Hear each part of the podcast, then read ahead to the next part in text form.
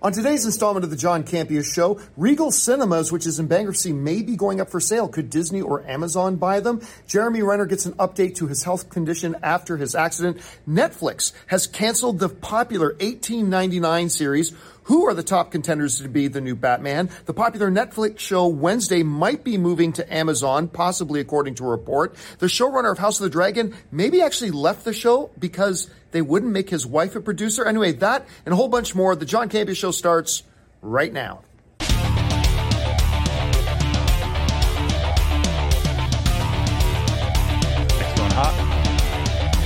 Well, greetings and salutations, everybody. Welcome to the best damn movie related show on the planet Earth, coming right here on my YouTube channel, brought to you in part by our friends at Mint Mobile. I am, of course, your host, John Campea, and it is an awesome honor and privilege, as it is every day, to have you, our international friends, gather around as we talk about our favorite things in the world movies and movie news, TV and streaming, and all sorts of good stuff. Joining us here today, sitting over here, is one Mr. Robert Meyer Burnett. Sitting over there, of course, as always, is Ray Ora. Right beside him is producer Jonathan Boyko. Lurking in the dark in the shadows behind him is Taylor. Beside them, of course, it's uh, Tuesday, and Erin Cummings and Joey Bishop are here. How are you guys? Welcome back from Texas. We are great and excited because tonight is my episode of FBI Most Wanted. That's awesome. And yes, what, and network, Nancy, is that on? That is on one of the networks. Which we will What look did up you do? and find out. Uh, what did I do? Yeah, why are they after you? We can't give it away. Spoil Yes, spoiler. no spoilers, no spoilers, but uh, you will be seeing me cry. It's a very sad, weird episode. FBI Most Wanted tonight, and Nancy On Drew is coming up this week. So lots of Erin Cummings, more than you could ever imagine, even more than MrSkin.com. And there's a lot of Erin on MrSkin.com. Oh, yeah. Wow. All right. And guys, most importantly, you guys are here joining us here today. We are so glad that you are. And here's how today's show is going to go. We're going to break it into two parts. In the first main part of the show, we're going to talk about some predetermined topics. Then later in the show, if you are one of our channel members, first of all, thank you for being a channel member. But we will be throwing up a post in the community section where you can fire in questions for the show, and we will address those in the second half of the show. All right. With that all down, guys, we got a bunch of things to get here to today. So we're going to start off with a couple of off the tops. And our first one is this. Now, one of the most psychotically out of nowhere popular things to hit streaming is every once in a while you get these Squid Game, you know, that kind of came out of nowhere. Nobody expected that. But another one that was and continues to be one of the most popular things ever to hit Netflix is the Tim Burton Wednesday series, which people have fallen in love with. Like everybody, did you see even the one competitive uh, figure skater did the Wednesday dance? Oh yeah, I saw that. You saw that? Which is like, I mean, that's it's crazy how that's going. So pure bona fide hit for Netflix. You know they're moving ahead. Well, wait a minute. There hasn't been any announcement for season two. Why is there not being an announcement for season two? Well, because according to a report in Forbes, it could be, could be. That's an interesting screen. Yeah. Uh, could be that they're going to be doing a move and maybe going over to Amazon. Now, what Netflix or, what Forbes basically lays out is here's the thing. You'd be wondering why hasn't a season two already been greenlit? Why hasn't a season two been announced? Well, one of the things that Forbes points out is the fact that Netflix does not produce the Wednesday series. Wednesday is produced by MGM, which, if you've been following the John Campea show for any period of time now, you know that MGM recently got bought up by a certain little company, a little mom and pop operation called Amazon. And Amazon made it known right away that not all the content we produce with MGM is going to go to Amazon. We're also going to shop it out and make revenue that way too. And one of those shows went over to Netflix. So now they have a situation where Forbes is wondering if the insane success of the first season has made Amazon play a little bit of hardball with Netflix and take one of two approaches. Either approach number one, you know what? We're just going to take it back. We're going to take it back now that, thank you, Netflix, for making our show so popular. We're now going to take it on back and put it on Amazon Prime. Thank you very much. That's one option Forbes suggests. The other suggestion that Forbes puts forward is that they may now play hardball with Netflix and say, hey, great, licensing deal just went up, bud. Now, this is all predicated on the question about whether or not Netflix had a multi season deal or whether they were playing it, you know, a month by month rental situation, like a, a year by year rental situation. And that is the answer to that is something that Forbes does not have. But it becomes extremely interesting here, Rob, with a show that global was an absolute massive global smash hit for Netflix, sat at the top of their number one trending things for longer than I, almost anything else they've ever had. And now Forbes is talking about the fact that Amazon could very well take them back. Now, Forbes also suggests, Rob, that they think the way this does end up is that there will be a season two on Netflix with Netflix having to pay Amazon a much bigger chunk of change, but the possibility still exists. We could see a Wednesday on Amazon. Anyway, you read about this. What's your takeaway from it? Well, it's hard for me to believe that they didn't sign a deal, a potential deal for multiple seasons because you know, they they did make the series. It's it's it's different if they're just going to make a pilot, you know, or, but even pilots, I mean Erin could probably speak to this, but if you make a show, a series, especially a streaming series, especially a Netflix streaming series, the idea is that it's at least going to run for 3 seasons. That would be the hope. So there's got to be some kind of I would imagine built in to the deals the potential to do that. I mean, they can always cancel the show as well, but it would be silly to make a show, especially based on a previously existing IP, and not not make deals for the three years. Well, let me ask you this question. Let's go back six months, and you and I are, are sitting down, and I posed you the question I think we all agree that uh, if a show, if a network is going to pick up a show, they're going to probably have a minimum of a three year thing. But if I were to say to you, Rob, if there was one network, if there was one company, because of their history and their track record, that you could see not signing a deal like that, would we not have said Netflix is the one that probably mm-hmm. wouldn't? Yeah, I mean their stock price and the position that Netflix has been in, the, and their the, history of canceling shows early, the falling fortunes of of of Netflix. Sure, sure. However, this did have Tim Burton. It is an IP that they got behind. I think the the premise the the, the show's delightful, and I think with the creative talent, there's a reason they greenlit it in the first place. But then again, John, you know, uh, there's so much wacky stuff going on in the industry right now. Maybe they didn't. And I'll be honest Sucks to be them if that's the case. Wednesday, or Wednesday may have been based on a pre-existing IP. I don't remember hearing anybody saying it was going to be a massive hit. There were a number of people thinking oh, no. it would be good, Everybody, but I don't know anybody thought it was going to be a big hit. Everyone was dubious about it. I mean, we we liked it. Here we were saying, yeah. oh, it looks good. But I have to tell you, I, I watched it all. I loved it. You know, I thought it was a lot of fun. Uh, uh, the the I even recognized some of the dance moves she stole from Siouxsie Sioux for her dance. And she even love Siouxsie Sioux reference. Wow. Hey, that well not hey, that wasn't me. That was our the stalwart. Uh, uh, she talked about how she didn't work with the choreographer; that she had to design the dance herself. So she looked at all of these goth singers and oh, she, she um, brilliant announced Siouxsie Sioux as one of her primary chief influences. Love it. I'm telling you.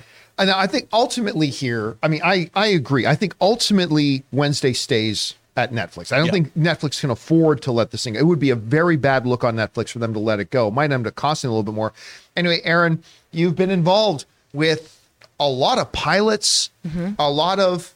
Uh, you've been in a number of shows that did one season and stuff like that. You read this story do, you do you see how this could play out? Do you have a thought about how this could play out? Well, you know, I mean, for a show to leave its home network and go to another network is totally not uncommon. I mean, we've all seen it, whether it was, um, I mean, Lucifer. I'll just talk about a couple of shows that I was on. Lucifer was originally on Fox and then it moved over to Netflix. Netflix acquired it and had great success because they were already having success from airing the um, the the the reruns of the, the show or the, the, the new seasons. seasons. Yeah. Um, All Rise went from ABC over to Oprah's own network. You have Brooklyn Nine Nine, um, uh, Arrested Development. Um, a lot of shows will have success in one network, and then at a certain point, that network, I kind of feel um, it seems like they run its course with their core audience, but then another network goes, well, wait a minute, our audience loves that. Nashville is a great example. It was on, I think uh, NBC or something, and then it ran its course with NBC. But then CMT, the country music station, they were like, "This is our t- target." You know audience's show so they picked up the show. The difference there is that normally that's when a show is waning or a show gets canceled on one network and then gets immediately picked up by another network. This is a rare occurrence where a show is at the height of its popularity and all of a sudden there's now an opportunity for another network to acquire it which is so rare and only in a situation like this um, where you have this deal that was kind of being being done uh, in the midst of this show being developed. Another thing that might come as a surprise to people is being like, well, wait a minute. This isn't a sh- but this was on Netflix so why isn't this a Netflix show? It's completely uncommon. You know every time that I audition for anything. Anytime that an audition, uh, an actor auditions for anything, the director and the producers choose them. But you also have to get network and studio approval, meaning that an actor may get approval from the network, CBS, but the but the the studio that's producing that show, maybe Sony, says, "No, we don't really like that actor. We've worked with them before, and you know we don't really appreciate, we don't like them." And so then the studio might not approve you. So there's always a lot more uh, players in the game. This with um, Amazon now being in a position to acquire a show that already is a massive hit. I mean, honestly, if I wanted to be a Richard and I worked at Amazon, mm-hmm. I would absolutely take this show and be like, buy Netflix because that's their that's their primary competition. However, if I'm Netflix, I am backing up the money dump truck and saying whatever we need to do to keep this. And you guys are right on the money saying nobody knew that what a hit this was going to be. Oh yeah, yeah. Nobody knew, and there was no way to know. Um, and so hindsight is always twenty twenty in this game. But I don't blame them for not securing a long term deal, and I also don't blame them for putting all the cash they have into securing this. All right, guys. Question is for you. What do you think about this? Did you watch Wednesday? Were you a fan of the show? Even if you didn't, what do you think about the possibility of maybe it's staying on Netflix, which I think is the most likely scenario here, but the specter that maybe Amazon could pull it back. I don't know. Whatever you guys think, jump down to the comment section below and leave your thoughts there. All right, guys. With that down, let's do another off the top here, and uh, that is this. Under the category of crazy drama, now, House of the Dragon came out this year, which had some skepticism surrounding it. You know, there there were some foolish blind people that did not like the way Game of Thrones ended. I did, but I a lot of people didn't, and that's fine. And so there was some skepticism going into House of Dragon, a lot of doubting Thomases, and then the show came out, and I thought it would be good. I didn't know it would be great. And that show came out and just rocked it week after week for the entire run of the first season. It was incredible. I still am at a little bit of a tug of war about whether I think House of the Dragon or Andor was the best new show of the year. I lean towards House of the Dragon. But anyway, with all the success and the big numbers and the high critical praise and the audiences loving it, in August came a weird bit of news that Miguel Sapochnik decided that he was leaving the show the showrunner was going to leave the show and just walk. And he said, you know, at the time the reports were, I've been working on Game of Thrones material for a lot of years now. It was two years for us getting this thing up and running, and I'm just ready to do some more creative efforts. And and the report at the time was that that Miguel had a first look deal with HBO, and he was going to continue to work with HBO and make new content and all this kind of stuff. Well, there was a report coming out of the Puck today that there was a lot more drama going on behind the scenes that it was actually got real messy and a lot of drama. This is what the folks, we can go to my screen on this. This is what the folks over at the Puck reported. They said this when HBO House of the Dragon co-showrunner and pilot director Miguel Sapochnik announced that to announced his surprise yet totally amicable exit in August, he left with a very nice first look deal for future projects. I wouldn't bet on those happening, writes the Puck. It was never reported, but Sapochnik bailed after a protracted standoff over his wife and her involvement in the show. Alexis Raben was a credited was a credited producer on season one and had appeared in a couple of episodes as an actress, four episodes to be specific. But when Sapochnik uh, requested that she be included on his and co-showrunner Ryan Condal's producing team for season two, HBO politely said no, citing her inexperience, according to two sources close to the show. HBO declined to comment. It was a whole blowup and HBO even even brought in a moderator to try to de-escalate the situation. Uh, Sapochnik ultimately decided he couldn't work on House of the Dragon after his wife was essentially told to stay home, bailing on the show and leaving millions of dollars on the table. Uh, he then fired his agents at WME and went to CAA with his wife. So, according to the puck, uh, they're saying that the guy said, I want my wife more involved. And they said no. And he said, Well, we're going to do it or I'm going to walk. And they said no. And they brought in a mediator and they couldn't work it out. And he decided to walk. Now, look, none of us doing this show or watching this show, unless Miguel's watching, actually know what happened. We don't know the reasons Miguel thought his wife is a true creative partner on this show and absolutely deserves a producer's credit. We don't know if HBO was like, no, she didn't do squat. And out of courtesy to you, we gave her a credit before, but we are not making her one of the executive producers on this show for next season. Like, we don't know. Let's just say that right up front. None of us know the answer to that. Okay. Because I know some people are going to look at this story, and I admit this was my first thought. I thought, damn, Diva. It's like, oh, yeah, you won't let me uh, just attach whoever I want to attach. You won't let me put my wife on in a big. Well, then I'm taking my ball and going home. That being said, when I thought about it a little bit more, I thought, well, you know, if in his eyes, his wife was creatively that involved and she deserved to have that producer credit, and even if she didn't, you know what? As a husband, respect for standing by your wife. Mm-hmm. I mean, don't don't get me wrong. I'm not saying HBO was wrong for saying no. If you don't think somebody deserves to be an executive producer or a producer on your show, you don't say yes. I have no problem with HBO saying no. Again, not knowing all the facts. So by no means is me saying, hey, if Miguel is standing by his wife, respect. I'm not saying that makes HBO wrong. Not at all. But if if Miguel felt that strongly about it, then to say, yeah, I could collect a check for millions of more dollars, or I can show my wife, my partner in life, that I'm going to be 100% supportive of her and I'm willing to walk, good on you. Good on you. Uh, it, it does, unfortunately, for us as fans, it does suck, though, that this created a situation where one of the main creative forces behind this show that was so bloody good is not going to be there next year because of it. And that sucks and it's unfortunate. Anyway, Rob, you heard about this story, you read the comments. I don't know. What's your takeaway from this? Well, she was a producer. So the question that I have is you don't just get to be a producer on a show, you have to have some kind of a contract. You know, they're not throwing on HBO TV shows willy nilly producers. They do that on independent films all the time.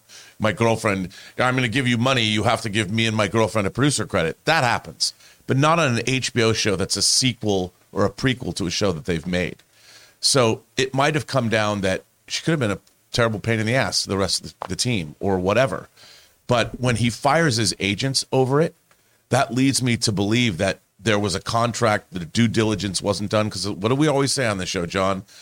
You don't get what you deserve, you get what you negotiate. And when it comes to producer credits on a TV show, you better damn well have uh, have great negotiating power, and your your team has to have taken care of you because that contract is essential, especially on a show like House of the Dragon, because it's a sequel to one of the most successful TV shows of all time. So uh, it would lead me to believe that maybe they wanted to cut costs. Who knows? But the fact is, she was a producer on the first season. There's a reason why HBO didn't want her there on the second season, but there should have been an ironclad contract that you point to and go, here it is. But that contract clearly wasn't as ironclad as anyone would have thought because that's why he fired his agents. All right, uh, it's an interesting his, perspective. His agents, his agents are there to make sure that he has or she has. I, I, and again, this is speculation. Oh yeah, we're all I we're have all speculating, no idea. pure speculating. But if you're, and I don't know, maybe she was just an associate producer, and maybe it was in fact a credit that they gave her based on her performance. But there's a reason why she got the credits. Was she credited producer in the opening titles? I don't know. Maybe she was just given an associate producer credit. But hey, man, she clearly didn't have what she needed to survive. And I, I, I you know what, Sapochnik, Miguel, good for you, buddy. Take a stand. He'll get another job. Erin, you uh, you read about this. I, I mean, listen, I'll be honest with you. Back in September, I had somebody that we know reach out to me when we were talking on the show about that. Uh, you know, Miguel left, and it- it's all good, and blah blah. And got back to me and said, actually, I- I've heard there's some drama going on behind the scenes. And it's one of those things that I just dis- dismissed. Right. But I, I mean, maybe there was. Anyway, Erin, you hear about this? I don't know. What's your take on it? You know, I, I'm I'm totally with Rob on this. You don't just give someone for them to say that she doesn't have the experience to be a producer on season one. She didn't have the experience. I mean, on season two, excuse me. She didn't have the experience to be a producer on season one. Yet she's credited on IMDb with being a producer in every single episode of the season. So clearly, she got that experience on the show. So somehow But we they don't had- know if she actually did anything. that right? but that's but but it doesn't matter whether or not she did anything the what what we're talking about is that he wanted her to have the credit for season two for what he perceived as the contribution that she had already made and would continue to make we don't know about the conversations that they had behind the scenes the fact that they are husband and wife we don't know what you know ideas she had that she suggested to him that he incorporated into the story that made the story that much better. And that is what happens in a relationship. I've dated writers i've dated showrunners and we've had conversations. I have admittedly never had any of my ideas make it to screen because i am not a good showrunner, um, which is why I don't get paid for that. But the reality is that the, we don't know what her contribution was. Clearly, he felt strongly enough about it to risk his entire not just his job, but his career, knowing that uh, one day the, this story may get out. And the fact that, like Rob said, he was willing to leave his entire team over it. I think there's a lot more to this story that now that the now that Pandora's box has been open, I think it's going to be really interesting to hear what comes out next about this. All right, guys. Question is for you. What do you think about this? Apparently, there was a lot of drama going on behind the scenes, and um, this could be one of those situations where somebody was trying to screw somebody else over. Maybe both of them were right. I, I mean, unfortunately, it led to a circumstance where they couldn't work together anymore, and ultimately, we're the ones that are going to have to pay the price for it because we're not going to have the same creative team making season two, and maybe it'll work out, maybe it won't. Whatever you guys think about this, jump down into the comment section below and leave your thoughts there. All right, guys. With that down, let's now move on and take our daily Mint Mobile hotline question of the day. If you guys have a question for the show and like to hear your voice on our show as well, just go ahead and call our Mint Mobile hotline anytime at 951 268 4259 and Ryan Reynolds will personally make sure that we get your message. Today, question comes in it's getting more relevant all the time about should Marvel start using a previously on segment? Hey, John and crew. Is it time for the MCU to have a previously on segment before their movies? Thinking about Wanda's jump from Endgame into Doctor Strange in the Multiverse of Madness, I can't help but feel that people who weren't intunely entrenched with WandaVision, or even people who haven't watched in a while, could benefit from a previously on segment. Personally, I don't think it would bother me leading into the movies, especially followed by the intro title for the Marvel. I don't know. Let me know your thoughts. All right. Thanks a lot for sending that in. And you know what? Here's the thing I've said for a long time, other than the fact that they made great movies, one of the things most responsible for the continued incredible success of the MCU and Marvel was that Kevin Feige always made sure that nothing was a prerequisite for you to come in and watch a new Marvel movie. Like you literally, for no Marvel movie, for the longest time, did you ever have to watch something else first before you could watch new? Every single Marvel project was a valid entry point into the MCU.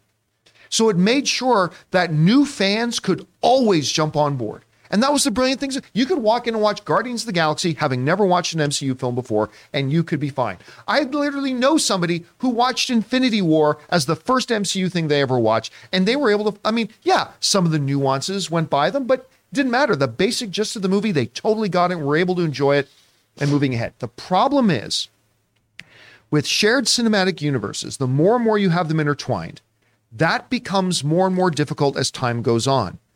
And we've seen examples of this, but the person who called in is absolutely right. No more of a place is that more obvious than in Doctor Strange and the Multiverse of Madness. Because people who didn't watch the series WandaVision are probably going into that a little bit cold and then going, wait a minute, what? when is this when did Wanda go evil? Well, didn't you watch WandaVision? No. And as we move forward in the MCU with all now the backstory and all the stuff going on, they're trying to build on things. And as they add the boggerness of this of this BS multiverse nonsense, it's going to become more and more difficult for a project to be an entry point for new fans and new viewers. With that being said, are they right when some people suggest, like our caller, and says, you know what? The MCU could start benefiting from a television shows previously in the MCU and have the like after the Marvel credits roll, even before the the Marvel dun, dun, dun, dun, dun, dun, before that, you the very first thing on screen previously. And you show a quick 90 second recap of some of the events of WandaVision or something, or Ant Man 1 or 2 leading into Quantum, or, or whatever. And then screen go black, bum, bum, bum, bum, bum, bum, and then the Marvel thing comes up. Could the MCU start benefiting from that? I have two thoughts. Number one, absolutely, it could. I think for a lot of people, because I've spoken to, I'm sure you have spoken to many people that went in and watched Doctor Strange and Multiverse of Madness that did not watch, watch WandaVision because they didn't have Disney Plus or whatever. And that was a little bit confusing. Maybe a little bit of that previously on could have benefited that. So, yeah, I agree. I, I think that is something that could benefit. However, I have one other thought. My worry about a previously on is that when I'm watching a TV show, like for instance, listen, when I would watch Supernatural, and it would say, you know, the road so far, you know, previously on Supernatural, right? And they show this demon character that they they had talked to in season three. I'm like, well, I guess that demon character is showing up this week. Like the previously on can inadvertently kind of spoil something that's coming up the movie. And if they had done a previously on with WandaVision going into Doctor Strange's Multiverse Madness, people sitting there are going, oh, well, I guess Wanda's going bad here.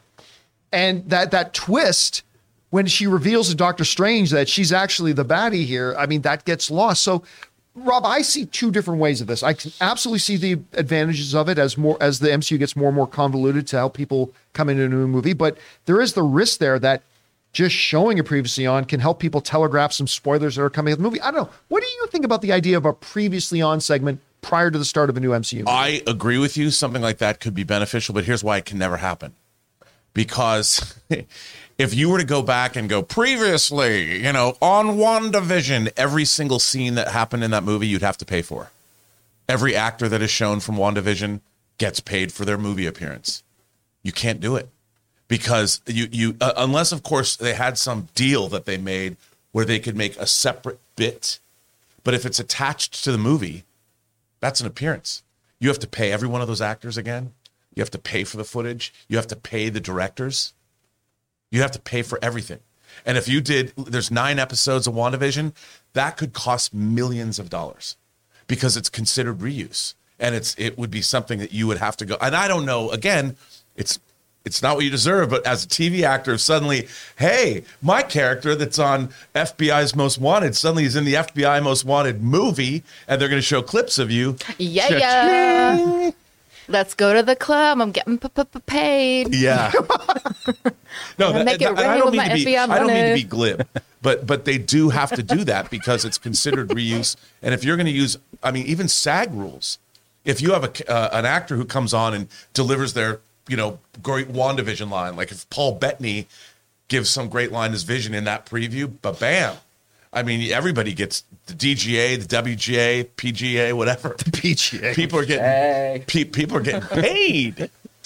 Um, Erin, you're in an interesting position here because a couple of years ago, when you and I started talking about maybe you coming on and doing be more regular on the show here, one of the things that I I told you, I said, okay, but I have homework for you.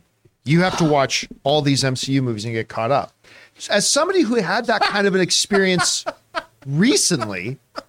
He would literally make me come over to it. He was like, "You Yep. and Tom are coming over tonight, and tonight we're watching this movie." And, and then this movie, yep, I had to I, get he caught up to literally he said you can't come on the show unless you do this homework, and so I, I did, and I and now I'm a big fan. And and as somebody who went through that experience, what which gives you a little bit of a more unique perspective than us. Like, do you think the idea of as a television actress yourself that a previously on sort of thing could be beneficial? Could it be problematic? I don't know. What do you think? I actually, um, I think that this is a wonderful idea. Obviously, for the re- selfishly for the reasons why Robert just said, because I want that mama money, but also more importantly, for someone like me who has the memory of an aunt, um, I I appreciate when I get a little bit of a snippet. Not, and I think that if it was done by the produce by the creators of the movie, it would be done in a completely different way. On the previously on for television, I think it's kind of a an afterthought. It's just like a oh yeah, let's just like throw a few things together, and it's not really cobbled into how the story is going to be told. I think that it would be done for a movie with a much more um, specific lens, i.e., is this going to be a spoiler for what we're doing uh, for the story that we're telling or is this just going to give a little snippet as a reminder?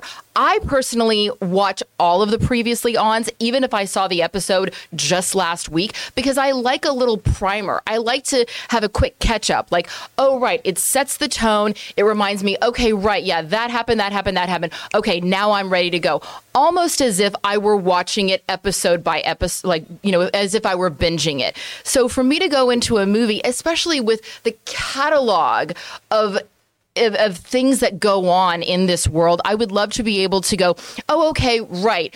Um, and we don't have to show the entire thing. We're not showing the entire season of WandaVision. We're showing one quick scene where Wanda is getting really pissed off. And then we go, oh, right, Wanda's mad. Got it. Done. So I don't necessarily think it would cost as much as my wonderful colleague is talking about. I think that there's a way to do it that's economical in the way that you really feature the actors who are already going to be in the movie in the previously on. I think there is an economical way to do it, but for people like me who like a little bit of a primer just to be in that world and caught up, it would be very beneficial. I think they ought to just start every single one should start from Iron Man 1 and then just We should just binge all the movies leading up to it. The- I- you know, I was thinking there is a way they could do it. They could probably make trailers like a previously on trailer because trailers are considered. And again, Oh yeah, I would love we're- that. We're getting into the weeds here, but like you could do for each upcoming Marvel movie, they could make a previously on trailer as long as it wasn't a part of the movie itself. And you could play that specific trailer because it could it would fall under promotion. Oh yeah. you know and and you could do it and, and as long as it was not attached to the film itself it became its own thing because it's promoting you know and, and now available on disney plus. You know they could they could they could do it that way. It just couldn't be attached to the film itself You know who could do but the it could be as a trailer. You know who could do it?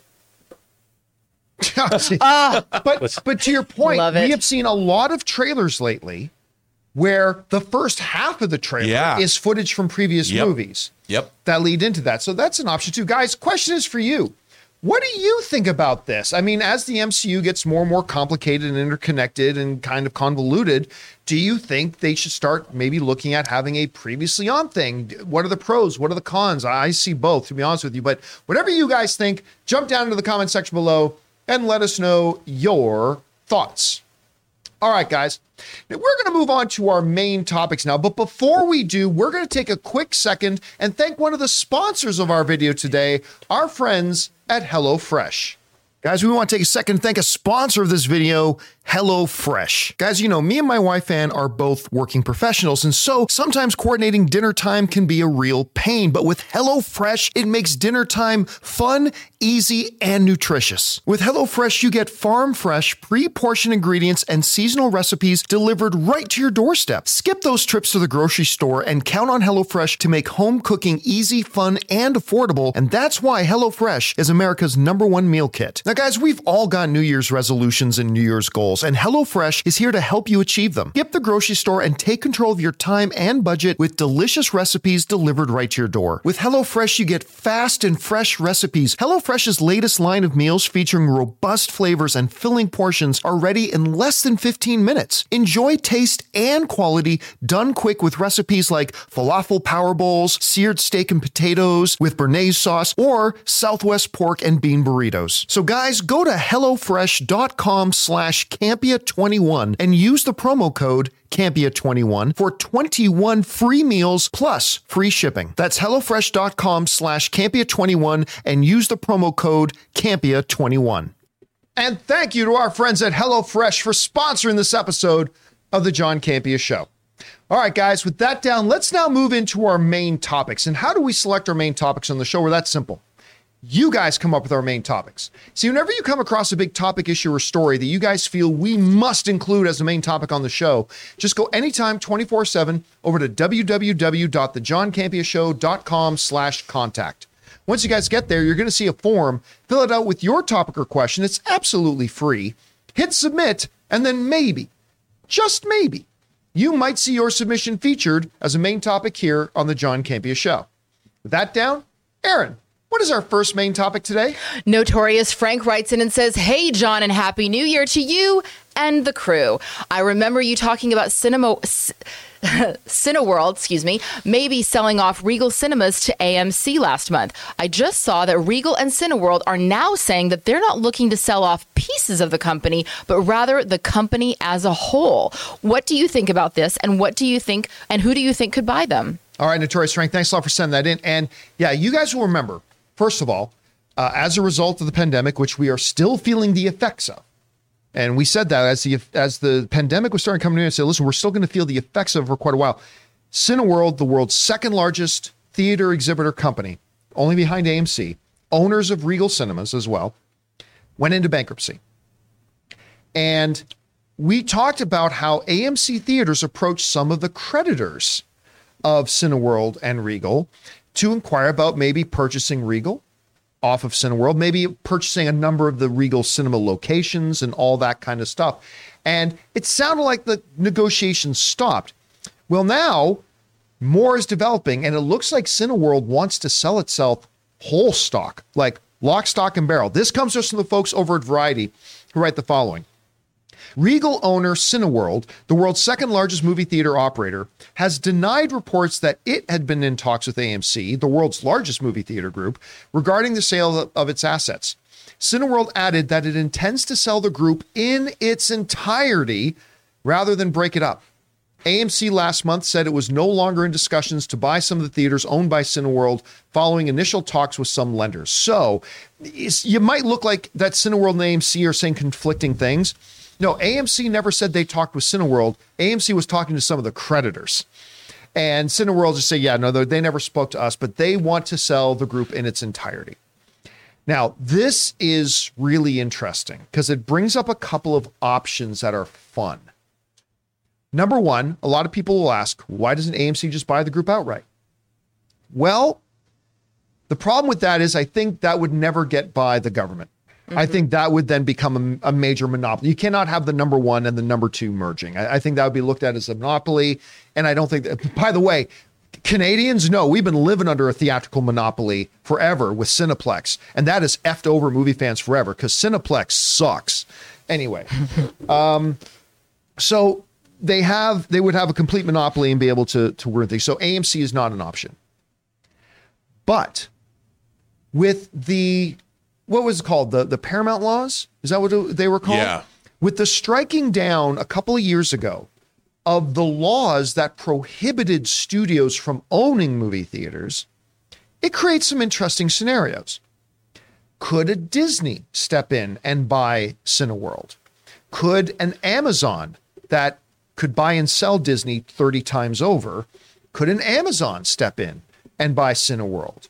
Could a, a, Warner Brothers step in and buy Cineworld. These are all become very real possibilities, again, because of the striking down of the Paramount decrees. But The one thing that has always stood in the way, even once the Paramount decrees fell and studios would be allowed to own movie theaters, that I've always told our viewers that say, hey, why does Disney buy a, like AMC or all that kind of stuff? Is this because the studios don't want to be in the movie theater business. They are more than happy to let those suckers run the theaters and make money for them because they know that running a movie theater is a razor thin margin business. And they know that because they've been taking advantage of the movie theaters for decades to keep those margins real as razor thin as possible and take money. They don't want to own movie theaters. They simply don't. But they could. And that's a possibility. Here's the other fun thing. The other fun thing is this. I'm going to go over here. Give me one second here. In a second here, I'm going to want to go to our, to my screen. Uh, Jonathan, not quite yet, but in a second. here we go. Okay, so I'm going to look up Cineworld uh, market cap. All right. Okay, go ahead and bring up a uh, thing. Look at the value of Cineworld's market cap right now. $50.6 million. Yeesh. That's not for one location. Wow. The stock is three and a half cents. And by the way, the stock today started at nine cents. Earlier this morning, the stock was at nine cents. To right now, a few hours later, it is three cents.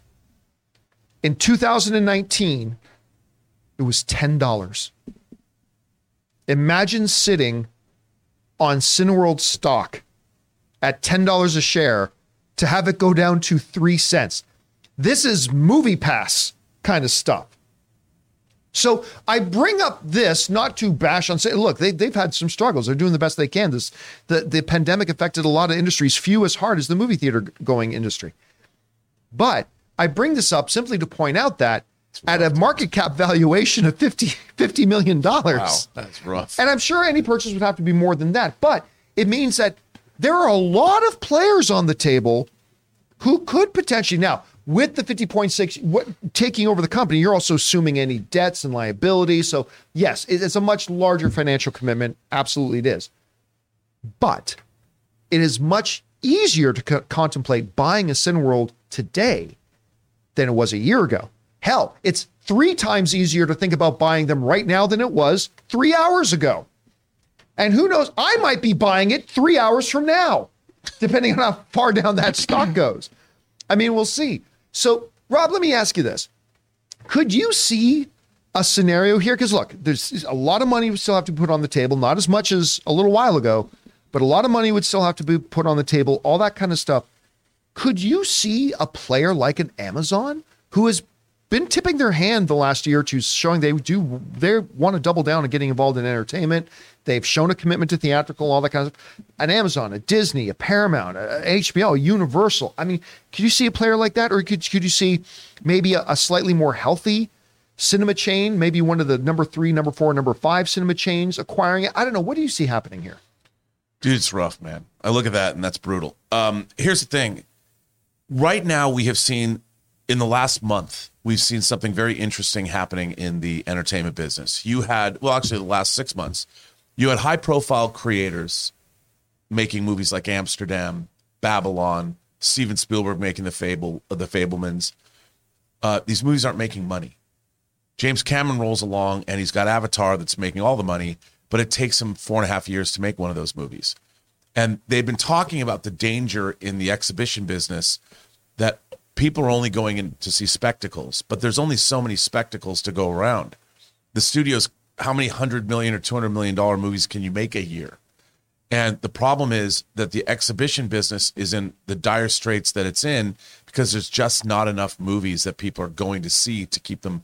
You know, you've got either Smile or Avatar 2. That's what people are going to see. All these other movies are not the the the, the, the theaters are dying on the vine, man. They're only as good as the product they have to show. So I think, unfortunately, as long as I mean, Cineworld is Regal's parent company. Yes. at 50 million bucks shit man if i had the money i'd buy it right now. But I, I i i just think that we're in a we're in a place where we're still post pandemic i could see an amazon coming along to do this but why would they? Where's the profit going to come from until we see that the business itself that is supplying the theaters is healthier and there's more product out there. Well, and 2020, you and I have talked about this. 2023 Hey, it's a looks to be a, a much better crop of films coming this year, and much more films than say last yeah, year. a- And, and we'll see. I think that right now it's this business is in a terrible exhibitions in a terrible place. But like we pointed out, going to uh, uh, CinemaCon, and there's a lot of great stuff coming out next year. A lot of great movies that is, I think, is going to sustain the exhibition business if the exhibition business can get. Well, we're already in the new year, but even now, you, what we've got, you've got Megan opening, but you have to wait another month for Quantumania to come out. Hopefully, That's Avatar- traditional, though, right? Yeah, I mean, it's true, the but- January months. That's But that's at least they have like three or four movies they dump in theaters. Be, it's going to be interesting to see how Megan performs. Right. Actually, like, can it do? I mean, I don't think we should expect it to do smile numbers, but can it do barbarian numbers? Can it do? Can, can it like have some traction success for a film I type mean, that it is? You know, Taylor is the the horror guy. He goes on Yeah. see he likes it. You know, and I would say that if horror movies are good, you watch the trailer for that Megan movie. I mean, I'm like, oh, I got to see that. Like they've done a great job marketing that movie, and they've got. You know, they've got girls at, at dressed as Megan at sporting sport events games, and all. yep. I think I think Megan's going to be kind of a viral hit, and I hope it is because I want to see exhibition continue. Erin, you see, like uh, a company like that, the valuations continue to drop. They want to sell the company off as a whole. I mean, you're saying you might want to wait to see how things recover. But once you do, the price of that's going to go up. Gonna go way up. Like it is now is the time to buy. If you're looking to buy a theater, can you see somebody sweeping in and picking up Cineworld at this point? Magic Johnson. Uh, Magic mean, Johnson could do it. He he his his theaters are not uh his, they're owned by AMC now. He doesn't actually own them anymore. He has the experience and he's got the money. So Magic, come save Regal for us. Uh, no, it, I mean, yes, I can see an Amazon coming in and buying this, and yeah, maybe maybe it's a bad investment. Uh, what is fifty million to them? Not really a lot of money. Let's face it, fifty million dollars is a lot of money to any normal sane person, but fifty million dollars is not a lot of money for what you're going to get with this. If you have a game plan of being able to move it forward, if you have a way of you know, if you have a creative way of bringing people back into the theater, and I think that that's what it's going to take. Is it's going to take somebody that goes, okay, how can we reinvent the theater experience? Because, um, you know, you look at going to see a movie at um, the um, not the Pantages. What's the place? The, no, the on Disney, uh, on Hollywood. El Capitan. The El Capitan. That is an experience. You go see a Disney movie, and you are not just going to see a movie. You're seeing the show before. You're you're You get numb legs because Getting numb legs because your Cities knees are in your but chin. you suffer through those miniature doll seats because of the experience. And You actually um, sit on armrests. yes, exactly. Um, so I, I think that for for a company that wants to reinvent the multiplex experience, this could be an incredible in, uh, an incredible ed- in, investment. However, if you're just looking to buy it and keep it the same old same old as every other movie theater, then no, like it, it's not worth the money because you're because Robert's right. There's just not the product that's bringing people in. Um, that that being said every year things are changing. So this could either be a really dumb investment, i.e., Twitter, or this could be an incredible opportunity for some really forward thinking, creative people with a lot of cash on hand to uh, reinvent the multiplex experience for the movie going viewer. I'll tell you what, if Amazon were to come out and say, I, I don't care if it's uh, what's what's the name of the guy who owns Amazon again? Or Jeff Bezos? It's Jeff, yeah. Whether it's Jeff or Elon or whoever comes out and says, we're or, or like whatever, and says we're going to buy Cineworld, and here's what we're going to do. Now, first thing we're going to do, no commercials. We're going to do what ArcLight used to do: three trailers max. We're going to say every movie theater is a dine-in experience. We're going to mm, we're yeah. we're going to put in buttons on every seat. We are going to do everything we can do to enhance the moviegoer's experience at the movies. Yeah. We're going to do everything we can do, and we're going to invest a lot of money. We know it's going to take us five, six, seven years to see that back, blah, blah, blah. I will tell you what, I will start going to that place. if I got to choose my own seats, if they had really good food that I had to, like you said, you know, uh, if, if I had the Alamo Drafthouse experience in a Regal theater, absolutely. If I got to have the reclining seats, if I knew that there would be people kicking out someone who's texting and talking on their phone, Yes. yes. You know, John, can I get an advance on my next paycheck so I can become a majority shareholder in Cineworld at that price? Do I pay you enough that in advance of your next At that price? At that At price, yeah. cents? Robert Yes, sir. now Robert, if you have- shareholder. Robert, if you have Money from our $100 right now and take it out, we can all become. If you have a hundred dollars in your pocket, you could probably become You a are now the majority, majority shareholder. I mean, like, John- John, today I'm not lying. Campea I'm going to buy some because why not? Like, Why don't we all pull our money in? We can. This whole show. By the way, what's the majority- name of the CEO of Cineworld? It's like it's Oh, it's a look strange, right it's like Marmaduke or something. Look that up. It's like I hope it's um, Marmaduke. I it's really not, do. it's not- Let it be Marmaduke. no, it's like it's it's it's like some kind. Just look it up. It's comes. Okay. What, what is it? Oh, no, it's even worse. oh, what is it? I remember it's something like that, right? I can say this. Mookie Yeah, Mookie. That's Gren- right. Grenadier. Oh. Yeah, so Mookie. Oh, I love you know, him. I we love bumped into Mookie. Mookie at Cineworld. Oh, Mookie, He's- yes. he- or at CinemaCon. He's going to be at CinemaCon. Mookie, come on up to us. We've got the anyway, guys. Question is for you. Who do you think is going to end up owning Cineworld and Regal Cinemas and all that kind of stuff? Do you have an extra twenty bucks laying in your couch where you can become the major shareholder of Cineworld right now? What kind of house are you in? It is. Jump on down to the He's comments going to be checking below. your, your, your couch now whenever he comes over Everybody's for digging to the couch. Campea streaming. Clean up. and let us know your thoughts. All right, guys. With that down, let's move on to main topic number two, shall we? Erin, what is our second main topic today? Our second main topic comes to us from Ari. Whew, the Jeremy Renner situation just ah. keeps sounding more and more serious. The first reports said his plow just ran over his leg. Now they're saying that he had massive chest injuries as well and had to have two separate surgeries and is still listed in critical condition. All our hopes and prayers for him and his family and a speedy recovery. Hawkeye forever. Thanks a lot for sending that in, Ari. Yeah, and so we, of course, talked on the show yesterday about um, Jeremy Renner had an accident. I have lived on a ranch. I, my dad would pull out the tractor and and plow, uh, plow snow, and it there are some dangers with that. And we don't know exactly what happened, but there was some kind of an incident. Nobody else was involved, and we knew Jeremy had some massive leg injuries, but apparently now it was also chest trauma. And uh, this comes to us from the folks, and now we got a little bit more information. This comes to us from the folks over at CNN who wrote the following. Actor Jeremy Renner suffered blunt chest trauma and orthopedic injuries after a New Year's Day snowplowing accident, a spokesperson for the actor said Monday evening.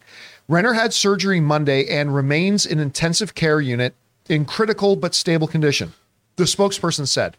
The Hawkeye actor has so far required two surgeries to address injuries he sustained in the accident. A source close to the actor previously told CNN his injuries are extensive, they said. And again, that comes to us from the folks over at CNN. So we're getting a little bit more of a, of a better picture of his cur- current condition. They're remaining not giving a lot of information, which is perfectly within their purview to keep it private right now. Uh, what we do know is that it was more than just his leg, which is not what we wanted to hear. Uh, chest injuries. They he went in for two separate surgeries, but hey, listen. Uh, as somebody who's had family in the hospital and has had people had to go through, when they're in surgery is the part that I'm always worried the, the most. That's that's the part when I'm holding my breath the most, right? And I'm just speaking from my own personal experience. Uh, so it was great to hear that he came through the surgery. Obviously, it's still concerning to hear that uh, that he's still in critical condition. But I mean, you just come out of surgery. Of course, you're going to be in intensive care, and they're going to be keeping an eye on you. But uh, they're saying he's receiving great care right now, and uh, and our best thoughts and stuff like that. I, I, I want to share like one of my favorite experiences, um, doing my job that I've done over the past number of years was getting to spend an afternoon with Jeremy Renner. Um, and actually, if you can bring up the, the screen there, uh, there it's like twins. We're, we're, we're like twins. Like, um, uh, it's uh, that's also me 45 pounds ago. But You could be brothers. yeah, I mean, I see mean you guys Jeremy can be brothers, brothers. right? I mean, uh, like twins too. There we go. Or But brothers. he uh, Cousins, he maybe? came and met me at one of our. this is back when I was still with AMC, and he came and, and met me at one of our uh, AMC theaters there, and he spent the afternoon there. And we were talking about his uh, Bourne movie, his Bourne Legacy movie, and he he literally spent the afternoon there with uh, me and Dennis. And I'll tell you what, he was one of the most personable guys. Like we would sit there, and start talking. He, I mean, he's a big sports fan too. He'd bring up sports. We talk about like whatever. Talk about he talk about what's your favorite movie this month, and well, like he's he's truly loves the art. He loves movies. He's engaging. He's generous. Um, I mean, he's just uh, just really one of the most pleasant guys who's just loving his life. Like just loves his life right? And you see that you moved to Reno because you love nature and you you've watched. If you follow him on social media, he he's very very active and all that kind of stuff, and he's very hands on. He's not one of these frou frou guys. Is like, well, I'll get you know my one of my servants to come and shovel my driveway. Nah, I'll get out there myself. I'll get on my tractor. I'll I'll plow my own driveway. Thank you very much. And uh, man, I just really, we all just hope really for the best for him to, to come back with this. Anyway, Rob, you hear about the updates. It, it was more than just the leg, but he has gotten through the surgeries. What are your thoughts this morning? Well, I mean, that's the thing that you just summed it up. I mean, I, I love Jeremy Renner as a performer. Uh, obviously, he was in The Hurt Locker, which won Best Picture the year it came out. Um, I've really found him to be an electrifying presence. Uh, he's got a great TV show on now. oh, Mayor of Kingstown is fantastic. It's fantastic, and I, you know, it, it, it just, I, I feel terrible because, you know, he was just doing something that normal people do. He took it upon himself to go plow some snow as as responsible people do, and for something like this to happen, you know, I, I, I hate to say this, but I think about what happened to Anton Yelchin Oh, you know, yeah, yeah. where he got pinned by this truck, and it- it's just this, these freak accidents that happen. It just seems so unnecessary. I mean, it's an accident, and what can you say? I, I just wish him and his family the best. I, I, you know, just uh, it's terrible. Yeah, it's it's weird. I'm, I'm sit- yesterday was a weird day because we heard about the Jeremy Renner accident. Uh, me and some friends and Ann, we went out to watch the football game last night, and we're sitting in this restaurant watching this football game, and all of a sudden, this dude on the Bills just collapses, had cardiac arrest. They stopped the game, had to rush him to the. They had to bring out a defibrillator on the field. Then we heard what was that one dude, that extreme sports dude? Uh, Ken Block. yeah. Then we heard that he just had a what was a It was snowmobile? like yeah, it was like a snowmobile, and it fell on top of him or something like that. He's he's I think he's even from the Inland Empire. I'm not sure, but uh, yeah, which is you know where we are is in the Inland Empire. So then all of a sudden that came out, and it was a really really weird day for here and stuff like that. But I mean, again, uh, just hoping the best. And Erin, you you heard about I mean the accident, and uh, I I don't know what was your reaction to it when you saw it. Um, well, just to touch on the Damar Hamlin incident, in the time since yesterday's That's the Buffalo Bills player, by the way, for people yeah, don't know. in the time since um, he collapsed on the field, his charity, which gives toys to um, underprivileged children, has raised over four million dollars. Oh, my gosh. So if you are a, a, a fan and you want to help out in some way, that's a way to do it. As far as Jeremy Renner, I agree with Rob. I, I have just thought he was mesmerizing and electric in, in, in every performance. I always think that he brings something um, to his characters. Obviously, Hurt Locker is one that really elevated his presence to a lot of people and made people aware of him. Um, I really loved him in, um, was it American Hustle?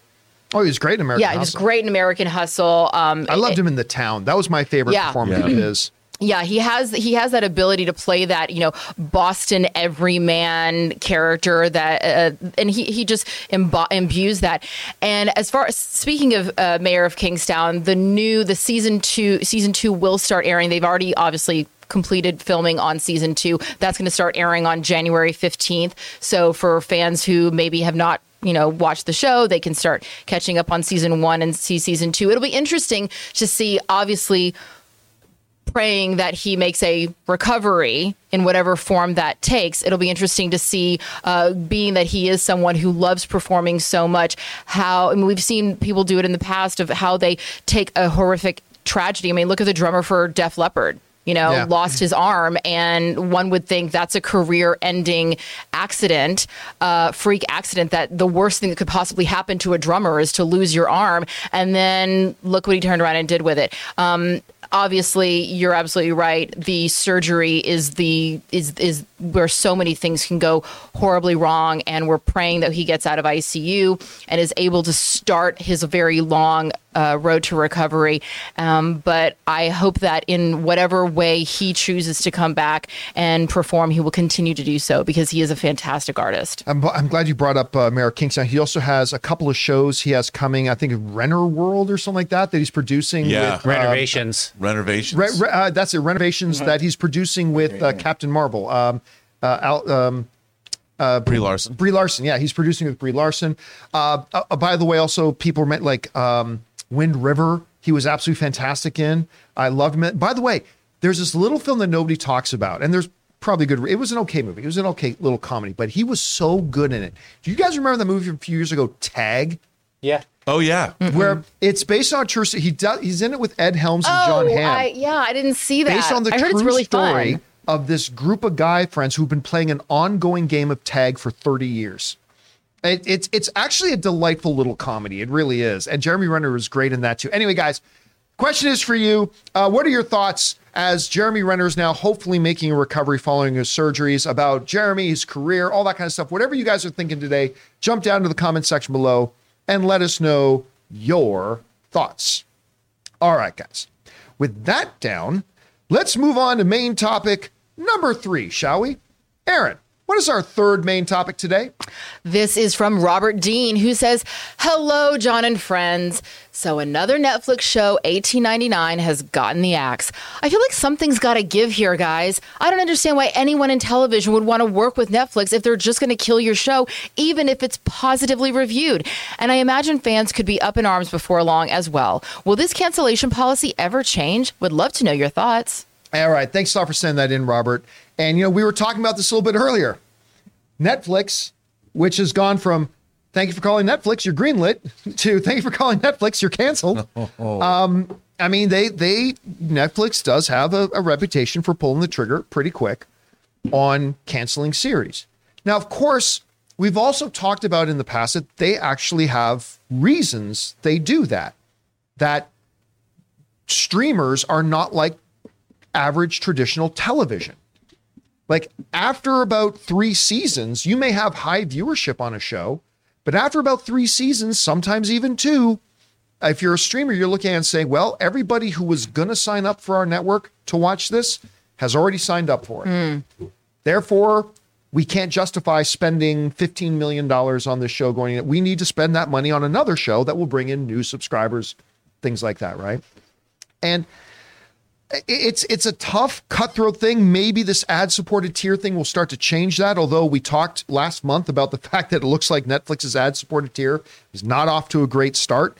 Uh, some really very sad numbers uh, right now, but whatever. So anyway, in the newest thing, the producers of Dark, the showrunners of Dark, had this new series called 1899. And a number of you guys have written in to, to talk about it and say how much you like the show. Well, its first season is done, and so is the show. Right. Uh, and it has been announced that the show has been canceled. Now, the showrunners themselves got on social media to let everybody know about this, and they said this. They said, with a heavy heart, we have to tell you that 1899 will not be renewed. We would have loved to finish this incredible journey with a second and third season as we did with Dark, but sometimes things don't turn out the way you planned. That's life. We know this will disappoint millions of fans out there, but we want to thank you from the bottom of our hearts that you were part of this wonderful adventure. We love you. Never forget, uh, Bo and Jantje. So, Yonjay, I'm not sure how to pronounce his last name. So that came for the showrunners. Okay. Look, the, the, the first question that you asked in the email is who would want to work with Netflix? Anybody who wants somebody else to pay for their show. which is the entire entertainment business. Yes. business. Right. Who wants to work? Everyone wants to work with Netflix. I mean, I mean, there's a reason that you've got Ryan Gosling, Chris Evans, and Dwayne the Rock Johnson, even Ryan Reynolds, blah, blah, making content with Netflix. Everybody wants to work with Netflix. And also, here's a part of another thing: is that you can go to any network and be canceled after one season. Mm-hmm. It happens. Uh, Erin, I think De- Detroit was one season. Detroit 187 was one season. like- you was know, uh, season. there was uh, Made in Jersey was two episodes. Did that Yeah. only go two episodes? It was two episodes. We were literally in the middle of filming episode seven, and um, all of a sudden, like everybody's phones started going off saying "Made in Jersey canceled," and they were like, "And action. We're like, we're we're just, We just yeah. got so that, I mean, at least they got a full season. I mean, when you're working on one of the networks, they just chop your. Sorry, I was oh God, about to say something terrible. Um, No, uh, they- you. they'll, they'll just you know end your show right then and there and just start carting the lights off. Yeah, I mean, so it happens. It happens with with streamers. It can happen with with the network. That's just it. And yeah, someone will go. Now, let's not act like everybody who has a show to make has 30 networks coming banging on their doors, dying to give them money. No, it ain't. Like even Star Wars, George Lucas had to knock and get turned down by six or seven places before Fox finally said, "Okay, we'll make this little star opera of yours." I mean, that's just the reality. So it's going to happen. And then, you know, with shows like every once in a while, you're going to get a show on Netflix like Stranger Things that does break that third season barrier, fourth season, fifth. I mean, it can happen. So everybody wants to work with Netflix. But again, just because a show is positively reviewed, networks are not charities for creative people. and that's the thing. A lot of us as fans sometimes, and I admit I have acted like this myself. I think most of us have. That sometimes we think of networks as charities for creatives that, well, you should just make it because. No, no, no. You got to show me how, if I'm going to put, if I'm a studio, you got to show me how, if I put up like $30 million to make a season of the show, how that's going to make me money. But it's not going to make me money. Well, you should just make it anyway. Oh, fuck you. How about you make it? How about you and your buddies go get together that Cineworld money and, and, and make this show for us? I mean, and that's the thing. And I don't know if a lot of people were watching 1899. And when I say I don't know, I mean that literally. I don't know if a lot of people watched it or not. I don't know if it triggered subscriptions for the series. For all I know, Netflix looked at the number and said, We've had zero subscription signs up from people who watched the show. Uh, we've had um, very little engagement with the show. And if that's the case, it doesn't matter if it's positively reviewed. That's when it's up to us as viewers and customers. We tell the networks what we want to see. And if they weren't seeing the results, then they got to spend that money on things that maybe do get results. I don't know. Rob, you hear about this. What do you think? Well, just like you said, I mean, Because you saw this show. Yeah, and uh, here's the thing: I really love Dark, and this this Dark I thought was terrific. This show I thought was very intriguing. It's beautifully made. They made really great use of the volume. They they they were pioneering some innovative ways to shoot TV. Yeah, the biggest stage of its kind in Germany that they yeah, shot this thing and on. I the the problem that I had with this show was I just think it was slow. It was slow going, and I can see a lot of impatient viewers. I mean, in our TikTok reel world where mm. you're flipping through 90 second reel reels all the time, you better have a gangbusters first episode. And I thought it was intriguing and beautifully made, but it was it was slow going. Now I don't have a problem with that, but look, let's face it, you've got a you've got an hour to hook people. And if that, you've got 10 minutes to hook people. And if they're not in, I mean, if this show was watched, Netflix wouldn't have canceled it. Do you think Netflix wanted to?